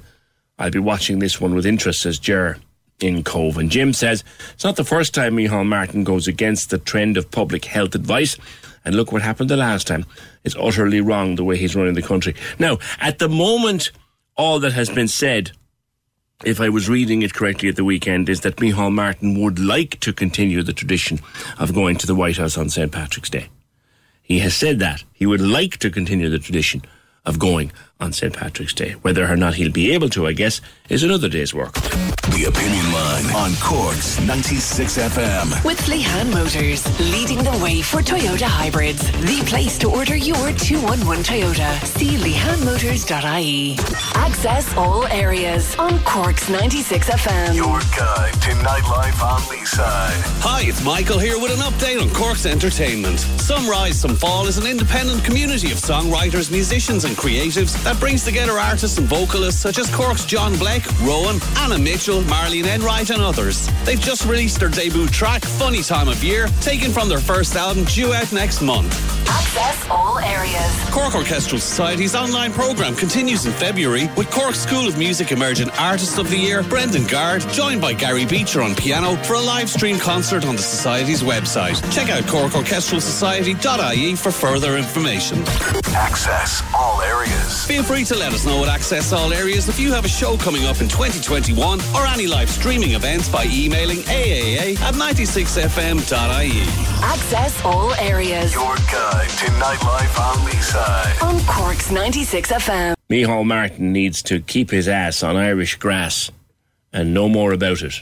Worse than children, the lot of them. Thanks, Mr. Coogan. Love the show. Mr. Coogan? The only people who call me that is guards. Thank you. 1857 The chief executive of Nursing Homes Ireland has pointed to a major staffing crisis in the sector and lots of facilities around Cork now gravely affected by COVID 19 among, among the staff. Huge numbers of nursing home staff out of work around the country and Cork quite badly affected. Tadhg Daly, good morning to you. Good morning, Peter. It is getting very serious out, out there, isn't it? It is absolutely. I mean, what we've seen over the last couple of weeks is a significant deterioration of the situation, which mirrors what's happening in the community, obviously, with the, the high levels of transmission and also what's happening in, in our acute hospitals. So, uh, at this point in time, it's concerning. But by the same token, I think it's important to reassure people that, you know, staff are doing ev- anything and everything to um, maintain safe quality of care, and many staff uh, cancelling their shifts and, and indeed can- are cancelling their leave rather uh, and working extra shifts to, to make sure that we can, uh, you know, continue to support people at this very, very difficult time. How, how do you cover it when you're four or five people down? Do you look for agency workers or do you just try to cover the cracks with what you've got? It's a combination of both, really, uh, PJ. To be honest, I mean, what, ideally the situation would be uh, with the existing staff cohort because they would be familiar with the layout of the building. Uh, they would be familiar with the residents, obviously, which is the most important element. Uh, so that would be the ideal case scenario. But in some instances, no more than we've seen in the CUH recently, with a significant number out in any one facility uh, or any one nursing home, that has a very, very serious impact. So in that case, it may be agency, uh, it may be transfer of some people from uh, from the HSE. So, you know, it is an ongoing, evolving situation. And you're also thankfully now seeing uh, staff who have been either COVID positive or close contacts returning to the workforce as well. So it's it's it's an evolution, I suppose, on an ongoing basis. I read a, a piece about this in the Echo at the weekend where you said that one of the reasons that it's such a problem is that serial testing, which is a good thing in itself, Yes. is picking up asymptomatic cases, which can only be a good thing. Oh, absolutely. We've been uh, serial testing has been ongoing since uh, early last year. Now at this stage, every two weeks, and in fact, from the early part of January now, it's a weekly element. So serial testing is, is critical, uh, and many members would have been using intermediary like antigen testing in between. Uh, but serial testing is happening every week now at this stage across all nursing homes, public, private, and voluntary. And the numbers are quite low. It's about 2.3 percent of detection rate. But what that means is that you can uh, identify people who are, asymptomatic, and obviously they're taken off the roster immediately. So you're continuing to protect the residents and other staff in the facility. But it does have a, a, a knock-on effect on staffing. But it is vital. Uh, element of the uh, ongoing challenges, uh, I suppose, uh, on the fight against COVID. Do, you need help to, with staffing? Can you use volunteers? Yeah, I mean, uh, we've seen over the last couple of weeks in, in Cork and indeed in Clare and other counties where the Defence Forces have been helping with laundry and cleaning. I mean, clearly, you know, caring for older people is, is very complex. Uh, and we do need professional people uh, in terms of the hands-on care. Uh, so if there's any of your listeners who are either maybe retired nurses or indeed nurses who have just returned from other jurisdictions and are willing to help, then absolutely they should contact their local nursing home. Uh, and similarly, you know, volunteers in terms of, again, laundry, maybe catering, uh, or maybe even communication. Sometimes it can be challenging if, if, if there's a, a big outbreak, you know, someone even answering the phones uh, for families who are ringing, for example. So, yeah, I mean, ultimately, if any of your listeners are available, they should ultimately contact their local nursing home, public, private, or voluntary. I know the HSE have also uh, put out a call for uh, either staff and volunteers right across the system. One would hope that by the time all of the people currently out of work, either self isolating or actually recovering from uh, COVID, w- one would hope that they make a, a full recovery, obviously, but then that the vaccine rollout would catch up and that they would have their vaccine and the people they care for would have their vaccine, and that should rectify the situation, will it? Yeah, I mean, look, we're definitely in a, in a difficult place at the moment, but by the same token, we're in a much better place than we were two weeks ago because now every nursing home in the country does residents and staff who are in a position to take the vaccine have been vaccinated with, with the first dose, and the second dose is, is actually starting this Thursday. So the, the vaccine uh, rollout can't come half soon enough, obviously. Are you concerned about the slowdown in it, Tadhg?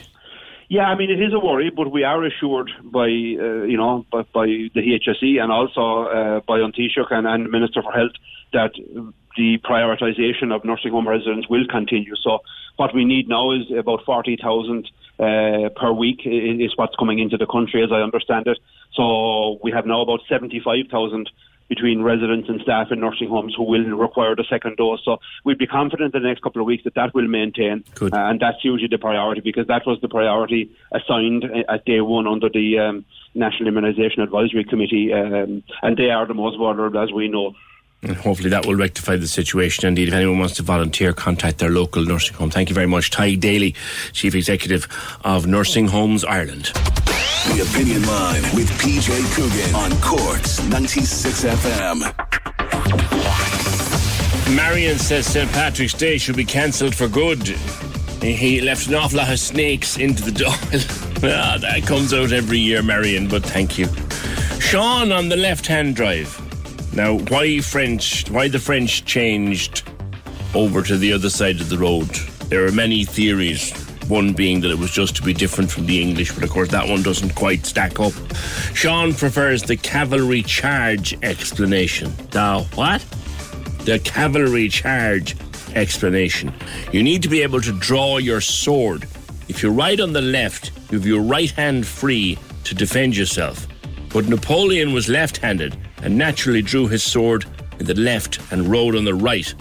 Some companies of soldiers were afraid to do the opposite, but they found the confusion and intimidation caused by riding on the right more than complicated for the disadvantage of fighting across their body because they learned to pivot on their horses. I never saw a horse in my life with left and right seats on it, but I'll take your word for it. take your word for it. Tracy and Blarney was delighted with the interview with Talitha Lenihan. It's nice to hear the other side of the story read the positives about Michael and advocating his innocence instead of all the negativity that's constantly written about him. As a fellow MJ fan, I will be buying that book and I look forward to reading it. Thank you. 1857 the number, the text or WhatsApp 083 396 96 96, the email opinion at 96fm.ie. If you missed anything in our first two hours this morning, remember you can get the podcast in mid afternoon. We put it up first on Twitter, and then it goes to all our various platforms, including the Cork's 96 FM app. So you can catch up with anything you might have missed during the course of this morning's show. We've had someone on the phone very upset and worried. Um, so I'm just going to put this out here for what it's worth and uh, not going to comment on it either way because I wouldn't like to upset the person further. Please, please don't make a big issue out of the kilometre thing. Don't underestimate the impact of going from 5k back to 2k. I live alone. Under the 5k restrictions, I can at least get to one beach and one wooded area with my dogs. I can't sleep at night worrying about the restrictions being tightened back to 2K, I would be lost. It's a valid view. Thank you for it. 1850 715 996. Now, we've talked many times on the programme about the cataract bus, as it's called, where people are taken from West Cork up over the border to a hospital in Belfast. They have their cataract operation and they're back down a couple of days after and they can reclaim the cost, or most of the cost at least, from the HSE under the EU cross-border directive scheme. Now, all of that is kind of by the by. But the worry was that Brexit would put the kibosh on it because not only are you now uh, going, you're going to a place outside the European Union, let alone going to another country to do it. So, will that change anything? Will they be able to resume the cataract bus uh, when lockdown ends. One man who's been very vocal and indeed uh, played a big role in getting the cataract buses on the road in the first place is Cork Southwest TD Michael Collins. Michael, good morning to you. Good morning, PJ. There was a thought that Brexit would put the kibosh on those cross border trips. COVID aside, has it? Um, it had. Uh, for the, I suppose it's the, the 1st of January because there was no new cross-border uh, initiative uh, after being put in place. It looks like now, and I'm cautiously optimistic, that a newly announced Northern Ireland planned healthcare scheme will replace the scheme that is there. Um, I have been on to Kilkenny on Thursday and on Friday and then this morning to, to see what is the new role of the scheme because Kilkenny is, is, is, where it's administered from. Uh, the HSE uh, are administered from there. Uh, they tell me they're awaiting protocol, but the first thing they can clarify is that anybody who had, and quite a lot of people did in a frantic state, uh, leave uh, Cork County and, and, and West Cork and maybe Ireland, but anyway, we'll deal with the whole of Cork County uh, to Northern Ireland in December on the hopes of, of, of at least having the consultation and to see could they get the operation. And no doubts were cast over that uh, at the beginning of the year that they still could even get their operation, but they can now get their operation once the process had begun before the end of the year, and they had some uh, the, the the we'll say the consultation done. They are now allowed uh, be compensated, uh, recompensated through the new cross-border scheme. So that's the first thing that's done. The second is that they've told me if there's new patients that need to go abroad, send in uh, the applications um, through the same kind of pathway of referral as before, and they will look into it. But because they're waiting for, for final instruction. But in fairness, look, this wasn't there. If you rang me a month ago, I couldn't. I would be saying that scheme was coming to an end and I couldn't guarantee whether it would continue again. I think there was a lot of uh, pressure. I, I myself and other TDs, uh, even last week, uh, there was a Fianna Fáil TD pushed up the Minister Donnelly to wake up and get a new scheme put in place here because people needed it. Now, I did question the Minister for Foreign Affairs uh, on, on Thursday, and he said to me his clear understanding is patients requiring treatment for cataract or hips and knees will have the ability to travel south-north, north-south uh, with this new Northern Ireland planned healthcare. Now, the one thing he did say was there was no cross, they could not put in uh, anything in place because there was no cross, uh, uh a new cross-border deal uh, until the, the Brexit was struck. But I could have argued that point, but I ran out of time in the uh, PJ, mm. that, that there was two agreements already uh, put in place well in advance uh, of, of, of Brexit Hmm. two healthcare initiatives where pa- patients come from Donegal to Derry, um, cancer patients, and rightly so, that was co- continued at an early stage, and, and children needing heart uh, operations were going from Belfast to Dublin, and that was put in place well in advance of Brexit striking. But look, it looks like we have some kind of scheme. Uh, it's, it's great news for the people of Cork, uh, the whole of Cork County. And when it so- comes in, uh, will it be a permanent arrangement? That's the one worry I have, uh, PJ, is that it, it says now that this new scheme, that the Northern Ireland uh, Planned Healthcare, when rolled out properly, which will be in the next number of weeks, is taking on the 31st of the 12th, 2021. So my worry now again, am I, we're going to be in the same situation, in September, October, November, pleading with the powers that be to put in a permanent scheme. We Is it something that might possibly need to be renewed every year or something? I be I, I think it needs to be renewed indefinitely because we had over seven thousand people who used uh, the cross border to, to Belfast last year, and I can assure you, when COVID is over, you that'll double because um, there's a lot of operations having been put off because, due to COVID uh, restrictions, and the, the, there'll be an absolute uh, um, influx of, of people needing uh, surgical procedures immediately uh, in, in in the south. The south won't be able to cope with it. They'll be sending Yeah. so like this this will have to continue indefinitely, and I think they, they I think they, they they didn't put legislation in place in time. Maybe they're buying time now by putting something in by, until the thirty first of the twelfth, and then they'll look at it. But look, at least as- at least it's there, and there's some kind of a deal being done, which which indicates that you know channels of communication can be opened with our with our northern friends, as it were, which raises uh, or brings me rather to another question, Michael, uh, and I, as someone who's familiar through what you do with how cross-border stuff works, do you think there's any way that we could come to some kind of a deal with our colleagues up north about quarantining people and restricting travel to get rid of this blasted virus? Definitely, I, I can't understand why the agreement can't be put in place, but I can see in Northern Ireland uh, themselves they seem to be squabbling quite a lot, and the, the unfortunate thing is that they can't agree themselves in the North as to how to, to, to you know, work through this COVID and work united through the COVID, regardless of the political differences there.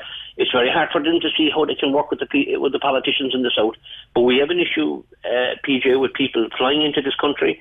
So we have an issue maybe in the northern situation. We certainly have an issue with people from all over the world flying into this country and no quarantine being put in place. I pleaded with um, the Taoiseach at the time, Leo Varadkar, to make sure that PCR testing was done in our airports at the beginning, and he said that time till too costly. Now it's coming at a huge cost to the state. Um, that, that that wasn't put in place in March, April, May, June. Uh, you know when people were flying, and we continue continuously allow them flying. And I'm making the reference to a country like New Zealand, who have 4.9 million, very similar population to ourselves. We're surrounded by water, so we can easily feed our country better than anyone else in the world, and we are unable to do that at this present time. And we unfortunately Well, the argument is we have two jurisdictions, Michael.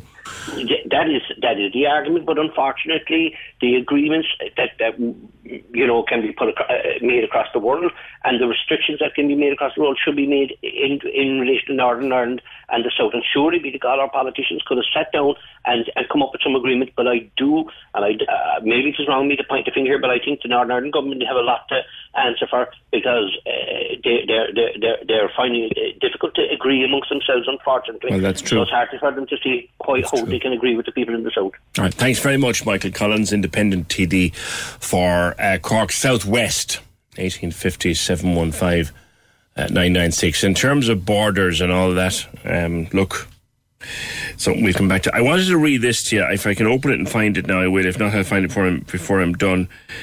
Yeah, I had to find it again for him. There was a, there was one case in New Zealand, one community case in New Zealand uh, announced in the last few days, and you want to see what they've done to squash it and and keep it from getting worse. Like these people know how to lock it down and lock the hell of it down. I'll, I'll get to it. Uh, I'll, I'll find it. It's on my Twitter feed somewhere, and I'll find it. Um, but we need to get ruthless like that. 1850 715 The IBAL um, survey is out, the litter survey. And Cork does. Kind of meh, really. 1850 715 that's next. The Opinion Line on Cork's 96 FM. With Lehan Motors, leading the way for Toyota hybrids. The place to order your 211 Toyota. See lehanmotors.ie. 6 to 9 a.m. On Cork's 96 FM. Like Lady Gaga's amazing singing for the national anthem. That was pretty impressive. Was that Lady Gaga? Yeah, yeah. Jesus, she's normally dressed up as origami or a fry. I thought they were after ordering Madonna off Wish. Casey and Ross in the morning with Noel DC Cars Blackpool, celebrating the arrival of the new Skoda Octavia. Book your test drive now at noeldc.com. Exclusively Skoda in Cork City. Cork's 96 FM. This is Cork's Gold Imro award winning talk show. The Opinion Line with PJ Coogan Text or WhatsApp now 083 396 96 96. on Cork's 96 FM. So, the weekly or monthly or re- a frequent rundown of the Irish litter top 40 is before me. No, I'm not making little of it. This is something that's been on now for quite a number of years. Irish Business Against Litter, a couple of times a year, come out with a survey of the top 40 most litter and least littered places in Ireland. And Ireland, or Cork features only in the top six. Uh, the top the top five in the country, the cleanest places in the country, according to Irish Business Against Litter, are Kilkenny number one, Killarney number two, Ennis number three, Tullamore number four, Portlaoise number five, and then Fermoy at number six. And we don't feature again until number 24. Conor Horgan is the spokesman for Irish Business Against Litter. Hi, Conor. Good morning to you. Good morning, PJ. Fermoy always does well. Uh, Cork City, not so much. Where have we fallen down? Well, Cork City has been doing very well in recent years, PJ, and this is the first time in many a year that it has slipped from clean to moderately littered.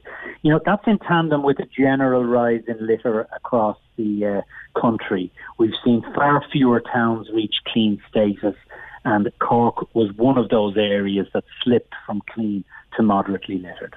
What are the criteria for going from clean to moderately littered? Like, who sets Well, them down? Yeah, I mean, it's An Taisce who performed this on our behalf, and their methodology, just in very basic terms, would say to be deemed clean, you need eight out of every ten sites surveyed to be virtually clean of litter. Right. So it's uh, not asking for the whole place to be perfectly clean. But Mm. Cork City Centre moderately littered, and then Mahon littered. Mahon has had a bad rap this time.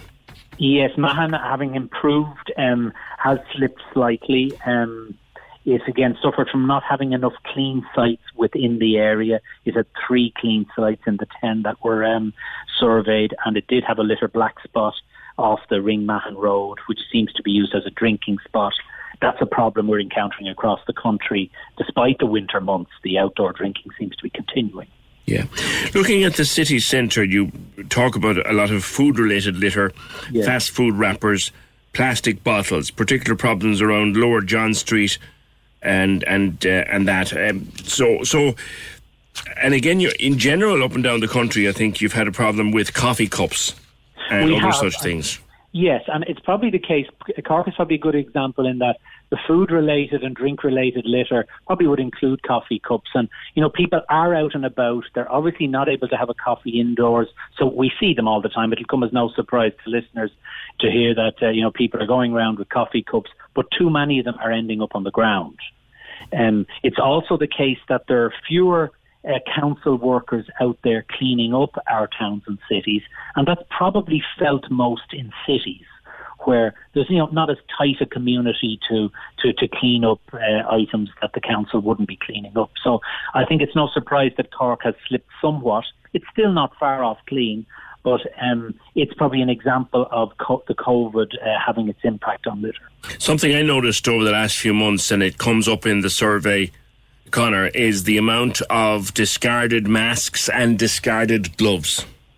We're disappointed about this, PJ, because we highlighted this uh, in last September in the expectation that people would get used to using masks and they'd start to use them more responsibly and they'd use more reusable masks. Well, whether that's happening or not, we're seeing more and more masks end up as litter on our streets. And uh, of course, people aren't picking them up, understandably. Yeah, Um, that's another thing you find well- out. People are more reluctant now this year, say, than they were previously to pick up litter because they obviously don't want to get infected with COVID off it. That's absolutely natural, and we just hope uh, that you know if this pandemic endures, uh, that we won't have people getting out of the habit of picking up litter because uh, you know that has been a really important part of keeping our country clean. That people will just casually pick up litter, aside from the orchestrated cleanups like the tidy towns and so forth. But certainly, you're right. In the case of masks, people understandably are not clean taking them up, so. Uh, it's they remain there as a as a real blight on the landscape. You wonder why someone, when they're finished with a mask, Conor, or any other item such as, wouldn't just put it into their pocket, take it home, and dump it in their own bin. It's it's litter though is is hard to fathom anyway. That uh, you know, I mean, we talk about COVID having an impact on litter, but uh, really, litter is something that's so unnecessary. And we also have people enjoying the great outdoors like never before, and at the same time spoiling that natural environment by leaving behind their litter. So it really just shouldn't be happening. So I don't like to see COVID being used as an excuse for litter. It really, you know, there's no place for it in our. No, but it hasn't helped, though. It hasn't. helped. No, it clearly hasn't. And look, the fact of the matter is, um, our message is please don't litter because the chances of it getting picked up are less than normal. That's a bizarre message in some ways because you shouldn't expect people to pick up your litter, but it's the reality. Mm. Also, the councils, you're, you're quite critical of councils as well failing to clean up places that are heavily littered. I suppose council workers, too, have been affected by uh, the pandemic. Yes, they have, and they are, you know, frontline workers in a sense. And we know that uh, teams have been disbanded that will previously be doing work in the litter area, and teams are out on the beat for, uh, you know, fewer hours than normal. At the same time, what we're talking about here, PJ, is that every time we do a report, we send it to the local authority. We highlight the very bad areas, the grade D sites, the grade C sites, and that's in the expectation that they'll be addressed. But when we look back now, between now and our previous survey, uh, nearly a quarter of the sites that we had identified as bad have got worse, and only 11% of them have improved. So, like, that's pretty shocking that our work in highlighting them is falling on deaf ears, really. Are we dirty people? We we've proven that we aren't PJ because the success of the last 15 years in cleaning up our country has been remarkable. Unfortunately, we're seeing slippage. It's not all down to COVID, um, and we don't want dirty streets to be the norm again. They used to be the norm, but they haven't been for the last 15 years. Mm. Someone asking here about Gurranabraher. How's it doing? Well, we haven't. It's it's it's it's not being surveyed just at the moment. So Mm. uh, you know we're looking to rotate as much as we can. Because I but, think your uh, survey was affected by, by the COVID anyway, wasn't it? Yes, it was. We only hit 37 towns, so some of them we couldn't do. We were delighted really to get to, to, to do what we were able to do. But, you know, ideally we would like to cover more and more areas and rotate more. Um, it is the case that those disadvantaged areas we're always talking about, they haven't improved, so we've stuck with them. Mm. Any idea of- in terms of why the masks are so casually discarded? Getting back well, to that. I, I think when people are taking them in and out of their pockets, sometimes they will just be unintentionally they will fall on the ground. I think there's no doubt about that. At the same time, I heard a report where someone was talking about their daily commute on the bus, and each time they get off the bus, they see other passengers throwing their masks on the ground as Yeah. they get off the bus. Yeah. Which is quite incredible. I haven't seen that. I would have thought in a lot of cases it's just people not being mindful of where the masks are, and you know they take they uh, just fall out of their pocket and so forth. It's hard to believe that people would deliberately throw so many masks on the ground. Yeah, moreover, some people uh, suggesting here that maybe it's because it's been contaminated by a sneeze or a cough or whatever, and they just want rid of it. But that's even less of a good reason to throw it less away. of a good reason. I don't know if it's at play, but uh, you know, and we hear calls for more and more bins, but really it isn't the answer. The local authorities would tell you that the bins will then be used for household refuse. Mm. And of course, there's more and more household refuse than ever because we're staying at home. Yeah. So you know, there's no easy answer. The answer is that people just need to act responsibly. Okay. All right, leave it there. Thank you very much. That's uh, uh, Conor Horgan, the spokesman for Irish Business Against Litter. The survey is out. He doesn't think we're dirty people. I unfortunately think that we are, or that a lot of us are dirty people. You only have to go to Fountainstown or Myrtleville in the summertime. You'll see how dirty we are. But uh, Fermoy sixth out of 37 that were surveyed, that was clean to European norms, norms rather. Cork City Centre 24th on the list, moderately, moderately littered. Mahon was littered at the very bottom of the list and paid 37 was Ballymun, seriously littered, and Dublin North inner city, seriously littered. 1850 715 996. Tom agrees with my view on uh, on New Zealand. Yeah, I found that actually. I found that Twitter feed or that Twitter thread on what happened with one case in New Zealand. Uh, I'll tell you about it next. 1850 715 996. The Opinion Line on Cork's 96 FM. With Lehan Motors, leading the way for Toyota hybrids. The place to order your 211 Toyota. See lehanmotors.ie. Simon Murdoch and the best music mix. Weekdays from midday on Cork's 96 FM. Hey, you know I'll do all I can to help get rid of those Monday blues across Cork with 20 minutes of the best music mix. Talk to you at 12 on Cork's 96 FM. This is Cork's Gold Imro Award winning talk show. The Opinion Line with PJ Coogan. Call us now, 1850 715 996. On Cork's 96 FM. Yeah, I might actually hold off on that New Zealand Twitter thread because they've got one case and I just want to read it. It's not very long. I want to read it about what exactly they've done to just squash it at source uh, and how the, the kind of lessons we could learn from the way they do it there. But I'll hold off on, on it for a while because I want to go to Moraid, uh, the Get Out Mummy on Instagram, who has been saying uh, on her posts of late that cabin fever has very much set in. Maureen, good morning to you. Morning. I'm a bit more of the stay-at-home mommy these days. We're not I- going anywhere. Yeah, But kind of. Every, everybody is. I I see one of your recent posts. I had to. I had to laugh. It, it said, "I love my." This was a little like a picture of a. I, I love my family, but cooking dinner every night till the end of time is excessive. That's how it's starting to feel, isn't it? Yeah, it really is. And even at the moment, like, you know, we've all got our 5K and we know exactly what's in it and what we can do. And at this stage, I'm like, I wonder could I swap gardens with the next door neighbour just for something different, something else to look at. you know, we just need to, we're all craving just something different. How many smallies do you have? Um, I have three. So my eldest is six. He's in senior infants. I have a three-year-old and I have a four-month-old. So it's good crack juggling the different needs because you know they never want to do the same thing. But you look, Yeah. we'll get there. You've at least one care. schoolgoer there, anyway. So he's Yeah. off. Yeah. Well, he's, yeah, he's off, but uh, and the preschoolers at home. But look, and it's fun. We'll just call it fun. How do you pass the day? Uh, well, we like attempt to do schoolwork, but we're very lucky we don't have a set Zoom call time because I don't know how parents are juggling two or three of them, let alone one of them on work commitments. So we kind of just squeeze it in between shouting and roaring fits and who wants what and snacks, the endless, never-ending snacks. And uh, we uh, commute to school, so we uh, get up and up to the end of the road and back, and then come in and do our schoolwork. School You time. don't, do you? Not every day, but like you have to. You go know, for a walk to pretend. and swinging up the, the the chandelier. Like we don't have chandeliers, swinging off the lamppost or whatever. You're like, well, you just we just need to get into school mode. We'll go to the end of the driveway and come back in, and we'll sit down and we'll get going. And then after schoolwork, we'll go for a walk around the block and come back in, just to you know they're not still in that school mind frame.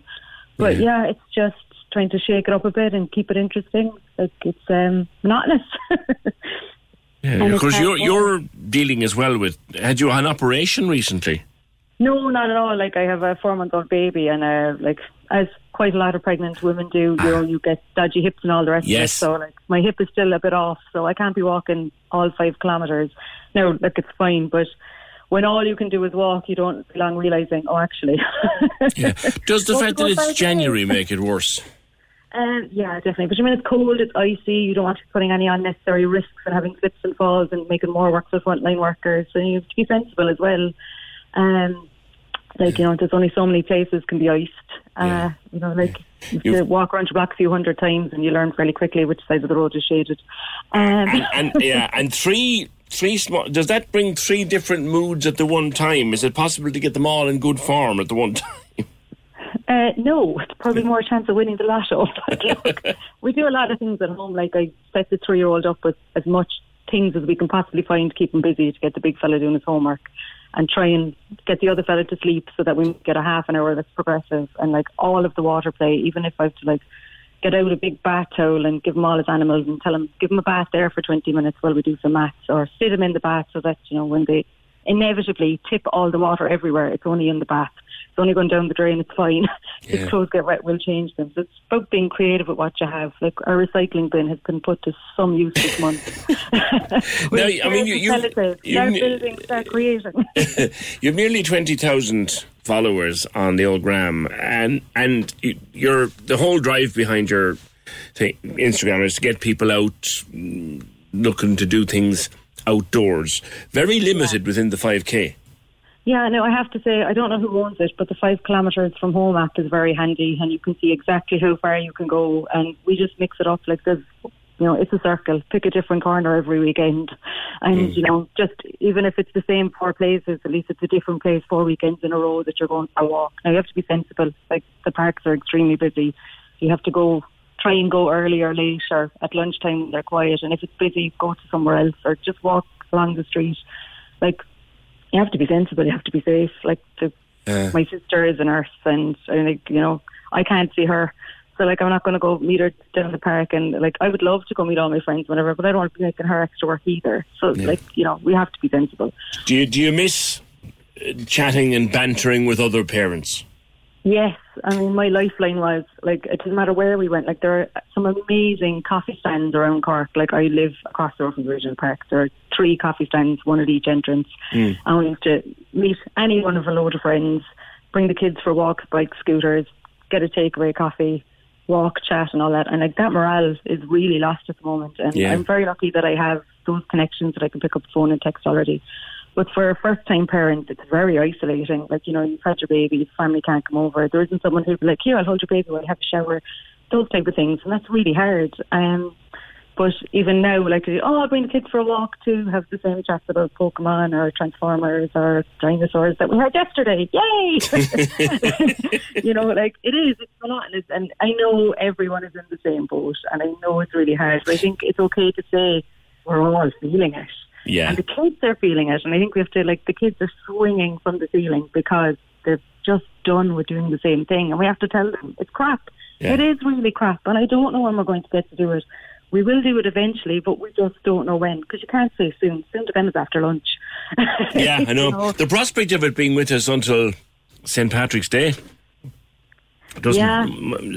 I'd say that fills you with is, dread. Any luck, we'll get weather like last March. And Wouldn't that be can put them great? In the garden. That was that was the, that was the saving grace of, of last year. But That the weather the was of year, great. like last year, we could throw them out in the garden for hours on end, and you know, coats and hats and whatever. But this time of year, you can't really do that all day. Like it is freezing. Yeah. you know, we you know, we don't want hypothermic kids either. So you have to kind of wait till the middle of the day, give them a half hour, and then run as fast as you can to warm up before you come in. But um, yeah, so hopefully we'll get a few more hours stretched outside because even just getting to the garden and back in or out for a walk around the road, like it definitely breaks up the cabin fever. Absolutely. Absolutely. All right, Mairead, take care and look after the three of them. Uh, Mairead Sullivan, the Get Out Mummy on Instagram. I think she voices what a lot of people are feeling the cabin fever.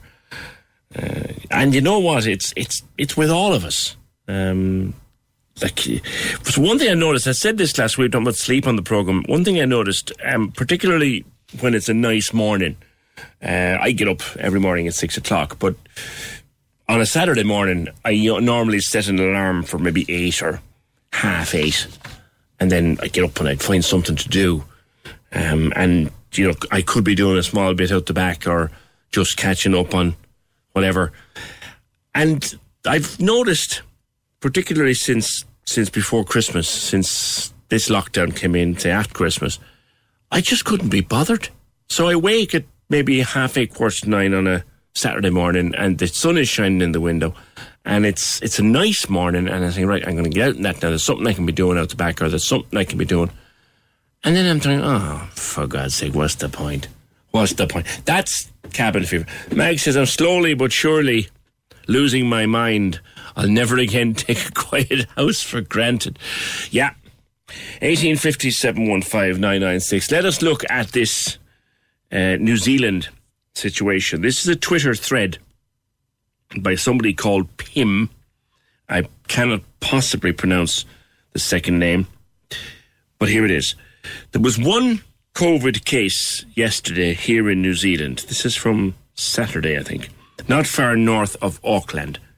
The patient was a recent returnee from Europe, had finished her 14 day managed isolation period, and was sent back home, but somehow presented symptoms five days after. How do I know this? Because yesterday at four o'clock, the New Zealand Government COVID Task Force held a press conference about this. A national press conference about one case. Since this positive test, the woman's husband has tested negative. All her close contacts have been identified and tested. All those who were in her hotel during the same period have been contacted for tests and told to self isolate. The index patient has been scrupulously recording all of her movements. How? It's easy. We've all been doing it. There's a QR code everywhere that you scan on your phone, plus a Bluetooth capacity that does it automatically. So everyone who has recorded themselves going to the same places during the same time as this parent patient have now been informed they may have been exposed. You can check on the COVID site to see a detailed listing of the movements since she left managed facilities. All of this from one COVID case in the community. DNA typing is underway to identify the exact strain of the virus to locate exactly where she acquired it. CCTV footage from during her isolation period is being investigated to find any potential failure in the system that allowed the case to get out. All of this from one COVID case in New Zealand. And I retweeted that little thread and I said, This, this is how it's done. My mom rang me uh, the other night, worried about a text message that she'd gotten. And it was just a, offering her tax back. It said she was due tax back to the tune of a couple of hundred quid. And a red flag went off in her head because she'd heard me talking about it uh, at some stage. And she rang me and I said, delete it. It's rubbish. So there are a lot of those. There's revenue stuff purporting to be and looking very like revenue. And bear in mind that there is actually an advertising campaign on at the moment by revenue that you may well be entitled to some tax back if you go and look through your your records. But scammers have jumped on it because revenue will never tax you or never text you and tell you how much tax they owe you. And the, the, the bank stuff is always out there. But there's a new one and quite a sinister one now, which involves people getting calls about COVID 19. Is it vaccines, uh, Councillor Ken O'Flynn? Uh, good morning, PJ. How are you this morning? Uh, yeah, unfortunately, PJ, I got a number of telephone calls last night uh, from constituents of mine. Actually, uh, more so, the children of constituents of mine will say that their mum and dad were in their 60s, 70s, 80s, that kind of age group. Um, it seemed to be targeted on the 021 telephone number group rather than an 087 or an 086. And the calls were coming through to people saying, you know, we're calling from Tipperary Hospital, we're calling from uh, the Dublin Regional Hospital, we're calling from Tralee General, uh, none of the local hospitals, uh, but we have you down for a vaccine. And of course, people are saying, well, you know, I'm in the five mile, how do I get down and what, what's the procedure? And then, of course, they're breaking into, well, you know, if you want to pay a small fee, we'll have a, a, a nurse or a GP administer it in your home. Ah. So this is what's going on at the moment. I'm telling people this is a scam. This is not via the HSE. It's very well thought out. It's it's it's a nasty, insidious plan to get people to. How much with money are they looking for if you want to do it? uh, 80 euros is what I was reported last night, is that they were looking for a, an 80 euro um, call out charge, you know. That was to be cover the doctor or nurse calling to, calling to you to administer the vaccine to you. Um, and look, thankfully, out of the three calls that I got last night, nobody had taken them up on it. But, you know, the unfortunate thing is somebody's going to take them up on it. Yeah. You know, and I know we have seen in the UK where somebody called to a house and administered uh, uh, uh, an injection to an elderly person, claiming it was a vaccine. Salt water. And it was salt water, yeah. Well, thankfully it was only salt water, you know. Um, but that's the reality. I'm just ringing people, telling people, alerting people, uh, ensuring that they know that these are scams that are going around. Uh, talking to some uh, a Gardaí, uh, members of the Gardaí this morning, I was told by one guard that there is a bank of telephone numbers that are out there that they know if they've scammed you in the past via one of these Revenue or Bank of Ireland or AIB calls that we all seem to be getting, or we all seem to be getting a text from every now and again Yeah. that you are on a record, you're on, you're on a blacklist somewhere sold in the black web, and that your telephone number is available to them, you know? Yeah. So look, I'm asking people to be very cautious of any telephone number that, by the way, it's coming in from a Dublin number, what seems to be a Dublin number. I would imagine if you probably track that number and get it tracked back, it's probably coming from somewhere in, in Africa or somewhere in Asia, or you know, it's been it's been back channeled in, th- in three or four countries, being routed before it actually hits Ireland, you know. Yeah. But it looks it looks like a telephone number coming from from an office in Dublin. Yeah, we've we've had um, we, spoken. we've we've had Graham Here on from bsecureonline.ie, and he's gone through and Liam Brady, the private investigator, who've gone through the ways that these things are set up, and it is just incredibly professional. Oh, and it, look, it's a business. It's a business like any other business, except it's they'll ring you from your best friend's number. Yeah, yeah, pretty much, pretty much. But look, they'll they'll they, they'll ensure that they have as much information about you as they can possibly have, um, wherever they're getting the information from. Information is readily sold on the black market about people because we've filled out X amount of surveys, and you just don't know where things go at the end of the day.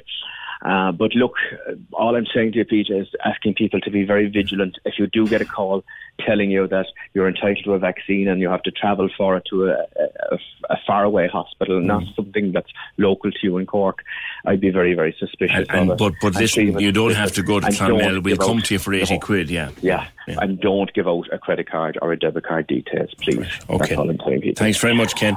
God bless you. Appreciate that. Thank you. That's in, Independent Councillor Ken O'Flynn. I've heard of this. People get so it? Getting a phone call looks like a Dublin number. Says hi. This is the HSE COVID nineteen vaccine rollout scheme. Whatever. Um, your name has been booked for a vaccine, and you have to go to say Cashel Hospital or Clonmel Hospital or whatever. And you said, "Well, I can't really, can I? Because it's uh, five kilometres." I said, "That's okay. For eighty euro, we'll come to your house." and somebody will, um, somebody will be caught by it. There's a few scams going on. Uh, the other that, that tax back one is is happening definitely. Uh, my, my mother got was told in a, in a message that she was owed three hundred and fifty something tax, and she could contact this link and etc etc. I just told her delete it. It's rubbish. Other people are saying that your bank owes you fees, and if you give your details, they'll pay you your fee. They won't. They'll clean out your bank account, and now that's going around at the moment as well. And the COVID test, where they ring you and they say you're due a COVID test, but it's up the country. However, for 80 quid, they'll come to your house. And you're probably sitting there going, only a complete idiot would get caught like that. Trust me, it doesn't work that way. They catch hundreds of people and they catch them all the time. 1850 715 996. Thinking of someone that we have spoken to many times on the programme and hopefully will speak to many times again, and that is Vicky Phelan. Today is a very big day for Vicky Phelan. Uh, she starts a new round of treatment in the United States. She has moved over there for a period of months, I think, at least months anyway, uh, in a new a a new medication regime for the uh, cervical cancer that she has, the terminal cancer that she has. She's had to be accepted onto a testing program, and she'll know. She was tweeting yesterday or the day before. She'll know in a week or two whether it's working, and if it does, then it could stabilize her again for a couple of years. And we hope to goodness that it works out for a wonderful, wonderful person that is Vicky Phelan. 1850 715 996. HSE Chief Paul Reid, according to independent.ie, is now saying that testing, I think this was in the news as well, testing of close contacts could resume in a few days. There's a thing This just came up in conversation over the weekend. For weeks, they stopped testing close contacts. So they would call you and they would say you're a close contact. Now, previous to Christmas, you'd have to go and get a test. And you'd be tested and whatever, and you wait for it. But because the daily cases got so high, they stopped doing that. They just got overwhelmed. So, is it not the case that there could well be hundreds of people out there who were close contacts, who weren't tested, and who could have been asymptomatic cases? Like, remember at one stage we were having 7,000 and 6,000 and 5,000 cases a day. And if each one of those people had two or three close contacts, that's 15,000, 20,000, whatever, who weren't being tested. So if even a percentage of those were asymptomatic, we're in trouble. Now, we only go by the official figures, and they are what they are on the hub, but that's well worth thinking about.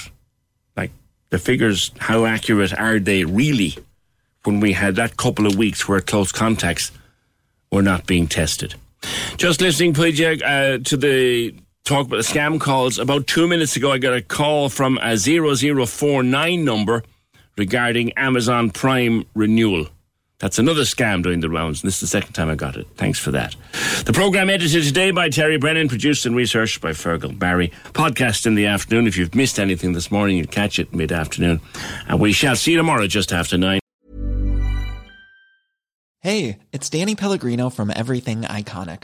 Ready to upgrade your style game without blowing your budget? Check out Quince. They've got all the good stuff shirts and polos, activewear, and fine leather goods, all at 50 to 80% less than other high end brands.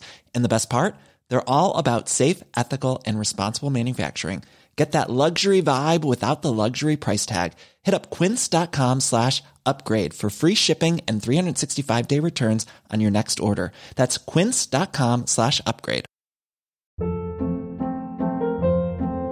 Hold up. What was that? Boring. No flavor. That was as bad as those leftovers you ate all week. Keke Palmer here, and it's time to say hello to something fresh and guilt-free. Hello Fresh. Jazz up dinner with pecan-crusted chicken or garlic butter shrimp scampi. Now that's music to my mouth. Hello Fresh. Let's get this dinner party started. Discover all the delicious possibilities at hellofresh.com.